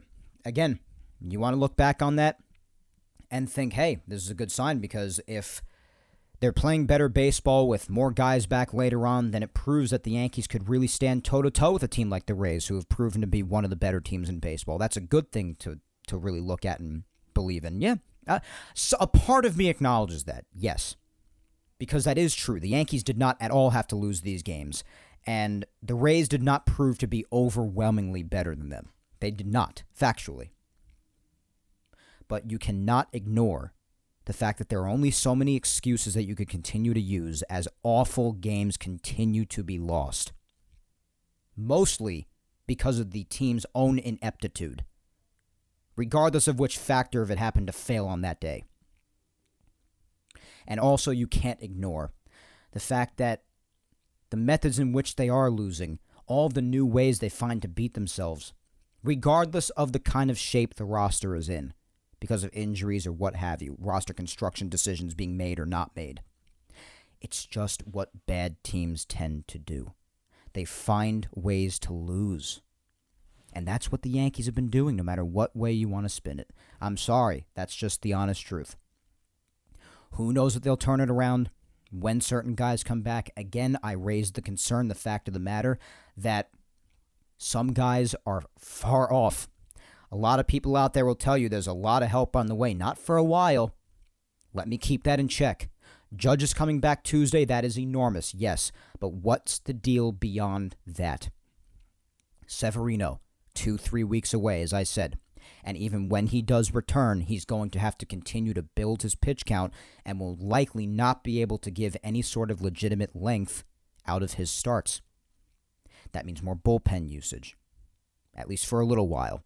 Plus, there's the added risk of him getting hurt again at some point because of his track record. And beyond that, Stanton, maybe a little while after that, a couple of weeks later, still. And who's after that? Maybe Kahnle makes some progress for the bullpen. Okay. Rodon is completely up in the air. Can't rely on that. Beyond that, there's not too much.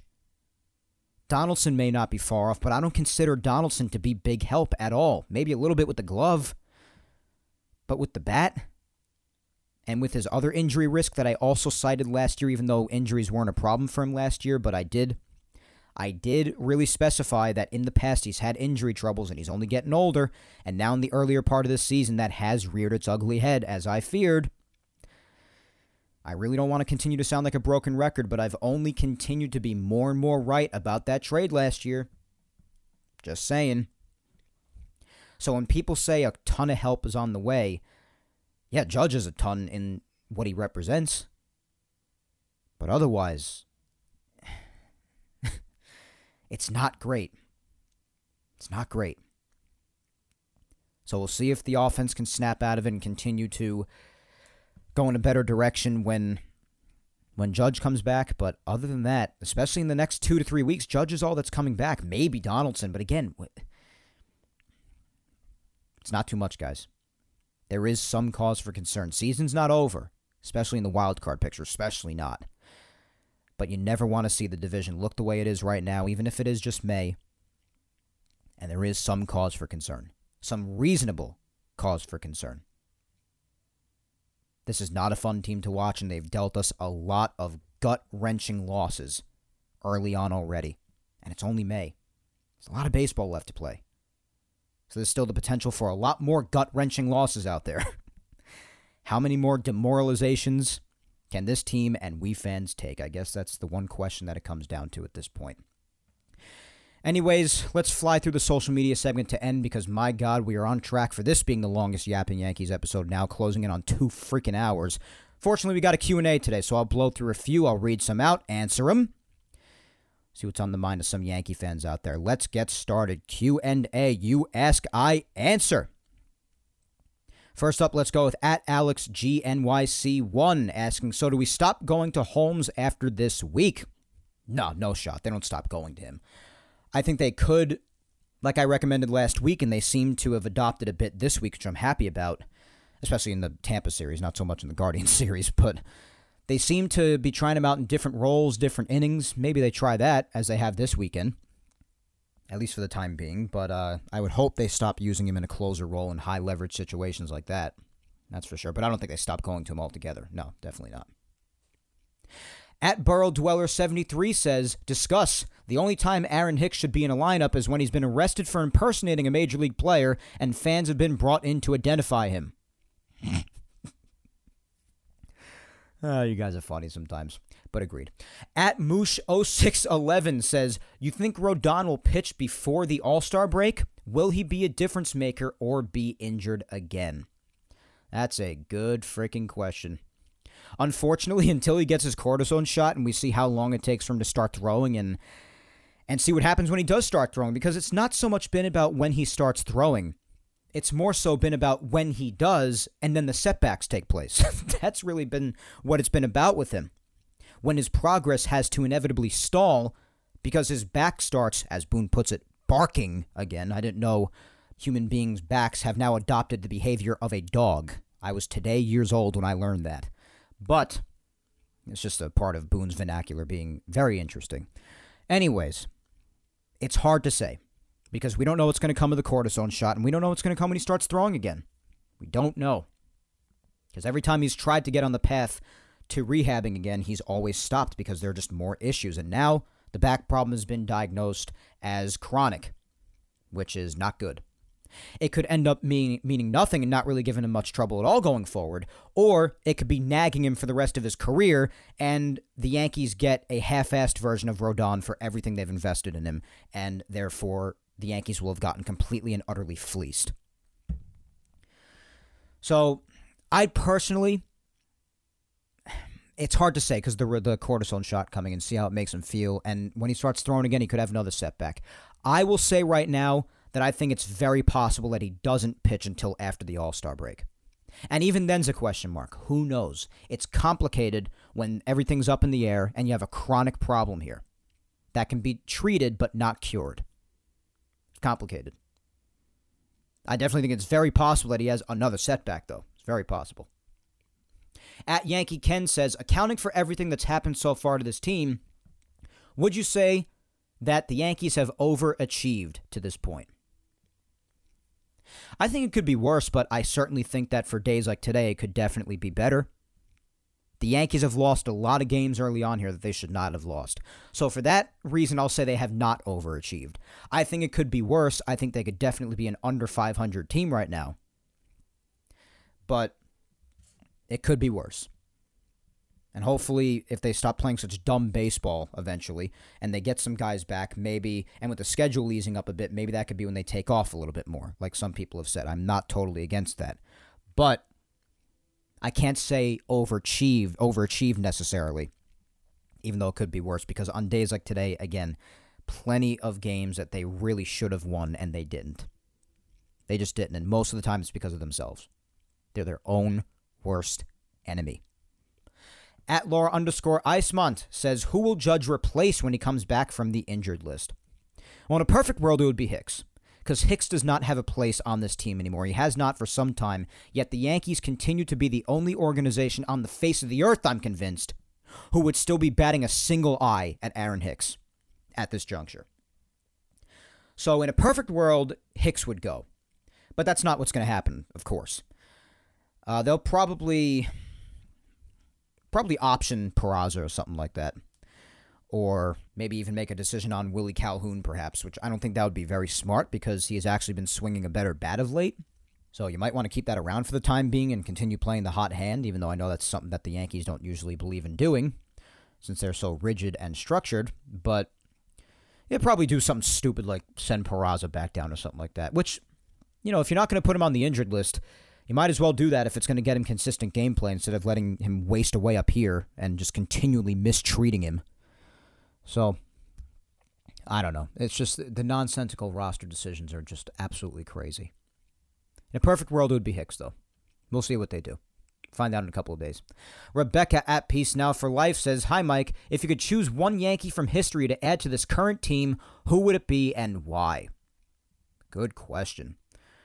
It has to be Lou Gehrig. Anytime I'm asked this, it's got to be Lou. Lou's my guy because not only was he an iconic hitter who would have had some of the all time stats had he played a full career and not gotten ill at the end with his disease, Lou Gehrig's disease, ALS, but it's got to be him.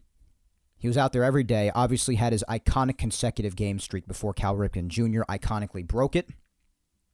But because of that, and just, he was, a, I mean, Lou Gehrig's an all time player. He really is. All time legend.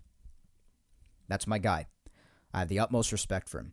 Now, if you want to talk about whether or not guys from the 20s and 30s could handle this game, well, that's another discussion for another time. But if you were to have someone adjusted from their era, able to play nowadays in the lineup to help things, it's got it's got to be Lou. Problem is, you'd have to drop Rizzo or figure out another way to play him because it would be at first base. If you want to talk about outfield help, well, there are plenty of names to choose from. If you want to talk about the outfield, there's obviously a bunch of center fielders to choose from, like Joe D, Mickey Mantle, the list goes on. But for certain left fielders, maybe put Roy White, so many names to choose from. If I go down all sorts of different Yankee names I would put on this team, my God. I guess if you were to address left field, I'll put like Roy White or maybe even Matsui out there, even though he was more known for the bat, obviously. But Specific, specifically with the outfield, whether you're talking about left field or just any outfield position in general, you know, obviously the amount of guys out there are limitless, even Babe Ruth, even, but like it's it's just endless to address particular problems, you'd have to address certain names, like some of the ones I just threw out there just now off the top of my head. But just in general, putting any sort of guy in there, it would have to be Lou. Lou is always my number one. Period.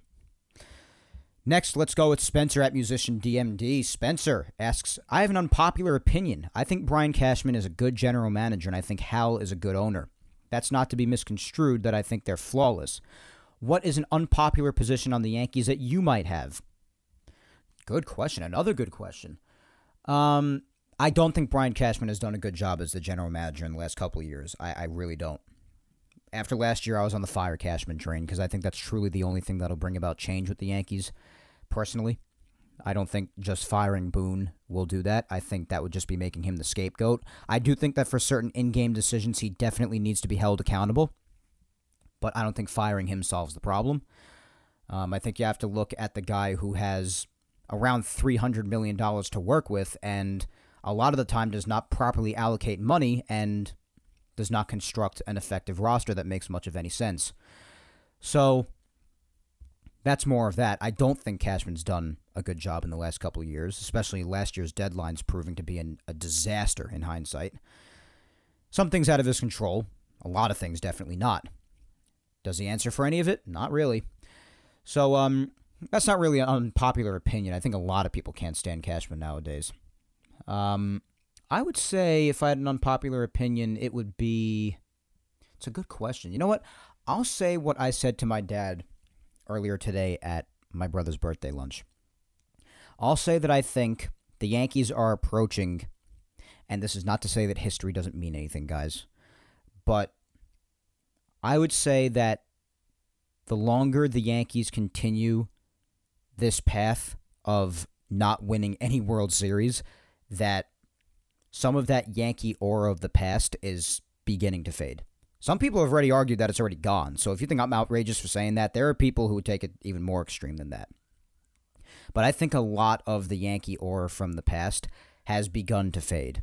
The longer that they continue to come up short and gain a reputation as playoff choke artists and continue to just get embarrassed ultimately at the end of the day and go through times like this where just injuries happen left and right, even though, yes, it's something that's prevalent throughout a lot of the game at large. But at this rate, affecting the team the way it does, and the excuses that continue to be fired off about all of it, I guess that's an unpopular opinion of mine. I think a lot of people would have a problem with that, but I think the longer that this sort of thing continues to go on, just continually coming up short and in the fashion that they have been, especially like in the way last year ended, it's not good. It's not good at all for the Yankee aura that everybody used to see the big bad Yankees. Now, a lot of people just continually laugh at them with the way things end now. Ultimately, it's it's never in my life, when I started watching baseball, third year of watching baseball is when they won in 09.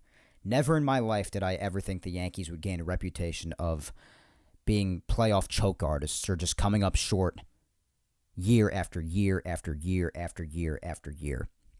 And yeah, you could say that I'm being a little ridiculous because in the regular season they've had winning seasons for like three decades now, three plus decades, sure. But you like that to result in a championship at some point. you know, because it's been about a decade and a half now. So it's it's starting to get a little distant now, guys. A little distant. It's hard to deny. At Matthew 54 027550 says, Will every team in the AL East finish above 500 this year? Well, listen, there's a lot of ways to go, so it's tough to say that. But I mean, with the way everybody's playing, it could be possible. I think it's possible that at least four of them, of the five, finish over 500. The division's that good this year. So, yeah, I think it's possible that most of them do, if not all of them. But all of them, yeah, I guess it's possible. I won't go as far to say that, yeah, they definitely all will because one can definitely just completely fall apart. And I don't think the Rays will be one of them. I think the Rays at this point are going to finish over 500. I think it's safe to say. But just about anyone else, I mean, it's kind of a coin flip, I guess. Because, like I said, second all the way down to last place with the Yankees, there's not too much ground separating them, especially in the middle there. So, but I think it's very possible at least four of them do. I will say that much. All right, let's do like three more. There are going to be a few I don't get to, and I'm really sorry about that, but we're going late here. So, at Jen D Allen 73 asks, "How on earth do we blow a six nothing lead to lose eight to seven? George is rolling in his grave. If he was still here, heads would be rolling for the bad decisions Boone has made in the last few games." There we go. Though, if George was here, listen, guys, I've said this many times before. No disrespect to George Steinbrenner. But number one, while he did do some great things for the Yankees, and I do very much respect how big of a fan he was and how passionate he was about the team, I really wish some passion were being showed like that within the organization now. That is definitely to be praised and missed. But let's stop pretending like George Steinbrenner did everything right, first of all. And second of all, again, with all due respect to the boss, he has been gone for almost a half a decade. It's time to stop with the if George were here tweets. I'm sorry. I respected George, liked him, while also accepting the things that he did wrong by with the Yankees. I I balanced it all, but all in all, like I said, I respected his passion and his willingness to do anything and everything to ensure the Yankees would win, always putting the best foot forward. But especially because of how long he's been gone, I think it's time to move on from it, guys. He passed away in 2010. It's 2023 now. Sure, 2010 feels like two minutes ago. I'll be the first one to say that. I still remember the Yankees winning the World Series a year before. But in actuality, quite a bit of time has passed. You could reminisce about it, but we got to stop pretending like number one, George would have done everything the correct way, because that was not his way back then. He did do plenty wrong and two, it has been a while without him. So let's again move on from that. But I get where the frustration's stemming from. There have been bad decisions being made, and like I said, this past week was filled with a lot of the Yankees just shooting themselves in the foot, stabbing themselves in the back, and being their own worst enemy. I said it many times today. We've said it many times for a long time now. So I get where the frustration stems from. But yeah, today's loss was absolutely brutal. No doubt. Absolutely no doubt. There's no excuses for it. None. All right, let's finish up with the usual final two. First up is my girlfriend, Vic Salimo, and she says, What are your opinions on the recent decisions that Boone has made during games, and what would you have done differently or do the same? Do you think that he is partially to blame for some of our recent failures? He absolutely is, especially in the Guardian series. Guardian series, I would never have gone to Clay in either of those situations. On Wednesday, I easily it's not even a discussion. I would have easily let Marinaccio finish that ninth inning. It's not even up for discussion. Easily let him finish the ninth. And on Monday, with King having warm, warmed up for multiple innings, if I have to take Germán out there with two outs left to go, after how terrifically he had done, I probably would have left him in for at least one more batter.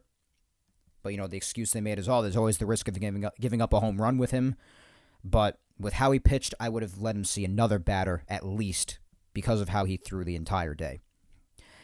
But if you had to bring someone else in, I would have brought in King, who was seen warming up on and off constantly for multiple innings prior to that. I do not bring in Clay there. I mean, what the hell? and again, Clay partially has himself to blame too, aside from his pitching, because he made that mistake on the mound, the fielding error, but still, that's on him. So, those I do vastly differently, completely on him. Utter failure of decisions there. Thankfully, on Wednesday, again, the offense bailed him out. And today with Cole, it's complicated.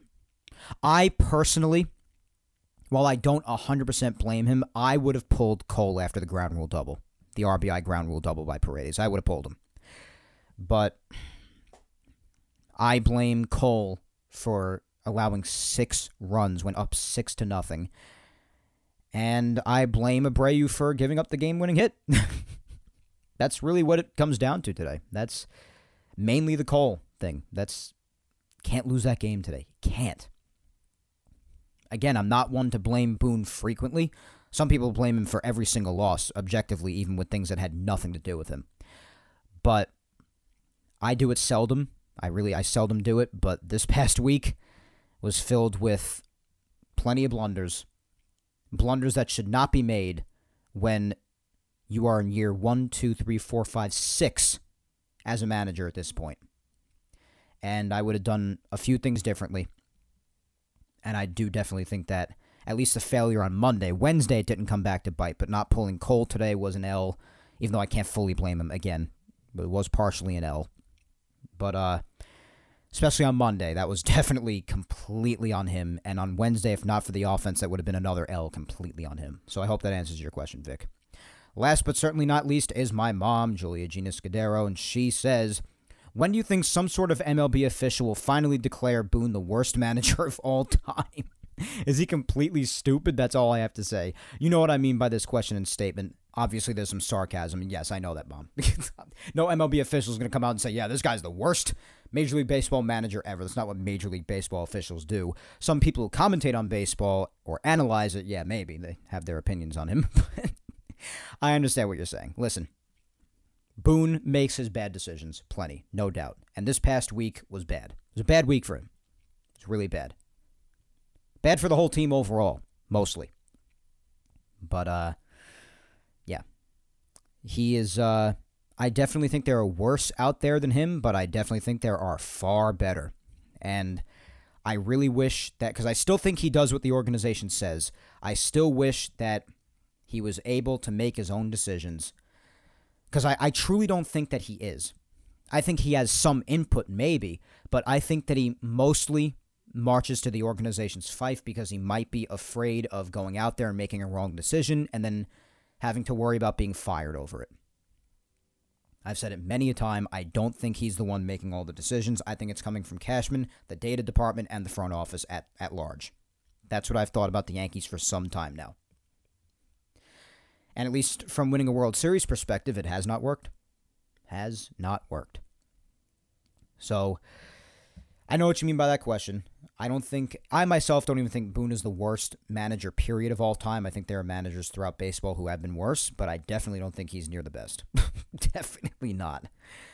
Um I just wish things were in this organization at large were run differently. That's what I'll leave it at. But for any and all games that went down like this past week, like Monday, Wednesday, and even some people argue today with the Cole situation, even though I definitely look more to the Guardian series for that. Yeah, and there have been plenty of instances like that. You have a right to be frustrated. You definitely do. And the fact of the lack of reasoning afterwards. Like, especially on Wednesday when people ask, like, bringing in Holmes there with one out left to go in the top of the ninth against the Guardians. And the way they say it, you know, he's coming in the game, zero hesitation. There's no straying from the plan, there's no sort of deviation, regardless of the circumstances. And they have like no shame, even when the decision is outrightly, objectively incorrect. It's very frustrating to listen to. It is. It's very frustrating. So I understand your frustration, everyone's frustration. I'm feeling it too. Trust me. I'm feeling it too. Not a fun week on the whole, but especially not a fun end to the Tampa Bay series. Absolutely miserable today. Horrendous. Cannot lose a game like today. Can not. But they did anyway, because again, it goes back to the title of the episode. They beat themselves. And I think that's a good roundabout way to put an end to the longest Yapping Yankees episode ever. I've done that a few times this year because this team has given me a lot to say early on. What can I tell you? But that is all for episode 181 of Yapping Yankees today, guys. Less than 20 episodes away from 200. That is crazy. Remember to follow me on all socials if you do not already, guys. Mike Scudero NY is my Facebook fan page. Twitter is at Mike Scudero, and Instagram is Mike Scuds97. Subscribe to Yapping Yankees on all four of the platforms it's available on. That's YouTube, Apple, Spotify, and SoundCloud. Show your love on all of them like you all do such a great job at doing all the time. And if you missed any Yapping Yankees episodes from the past, you can find episodes 34 up to episode 181 today on YouTube, and every single episode going all the way back to episode 1 four years ago can be found on Apple Podcasts, Spotify, and SoundCloud.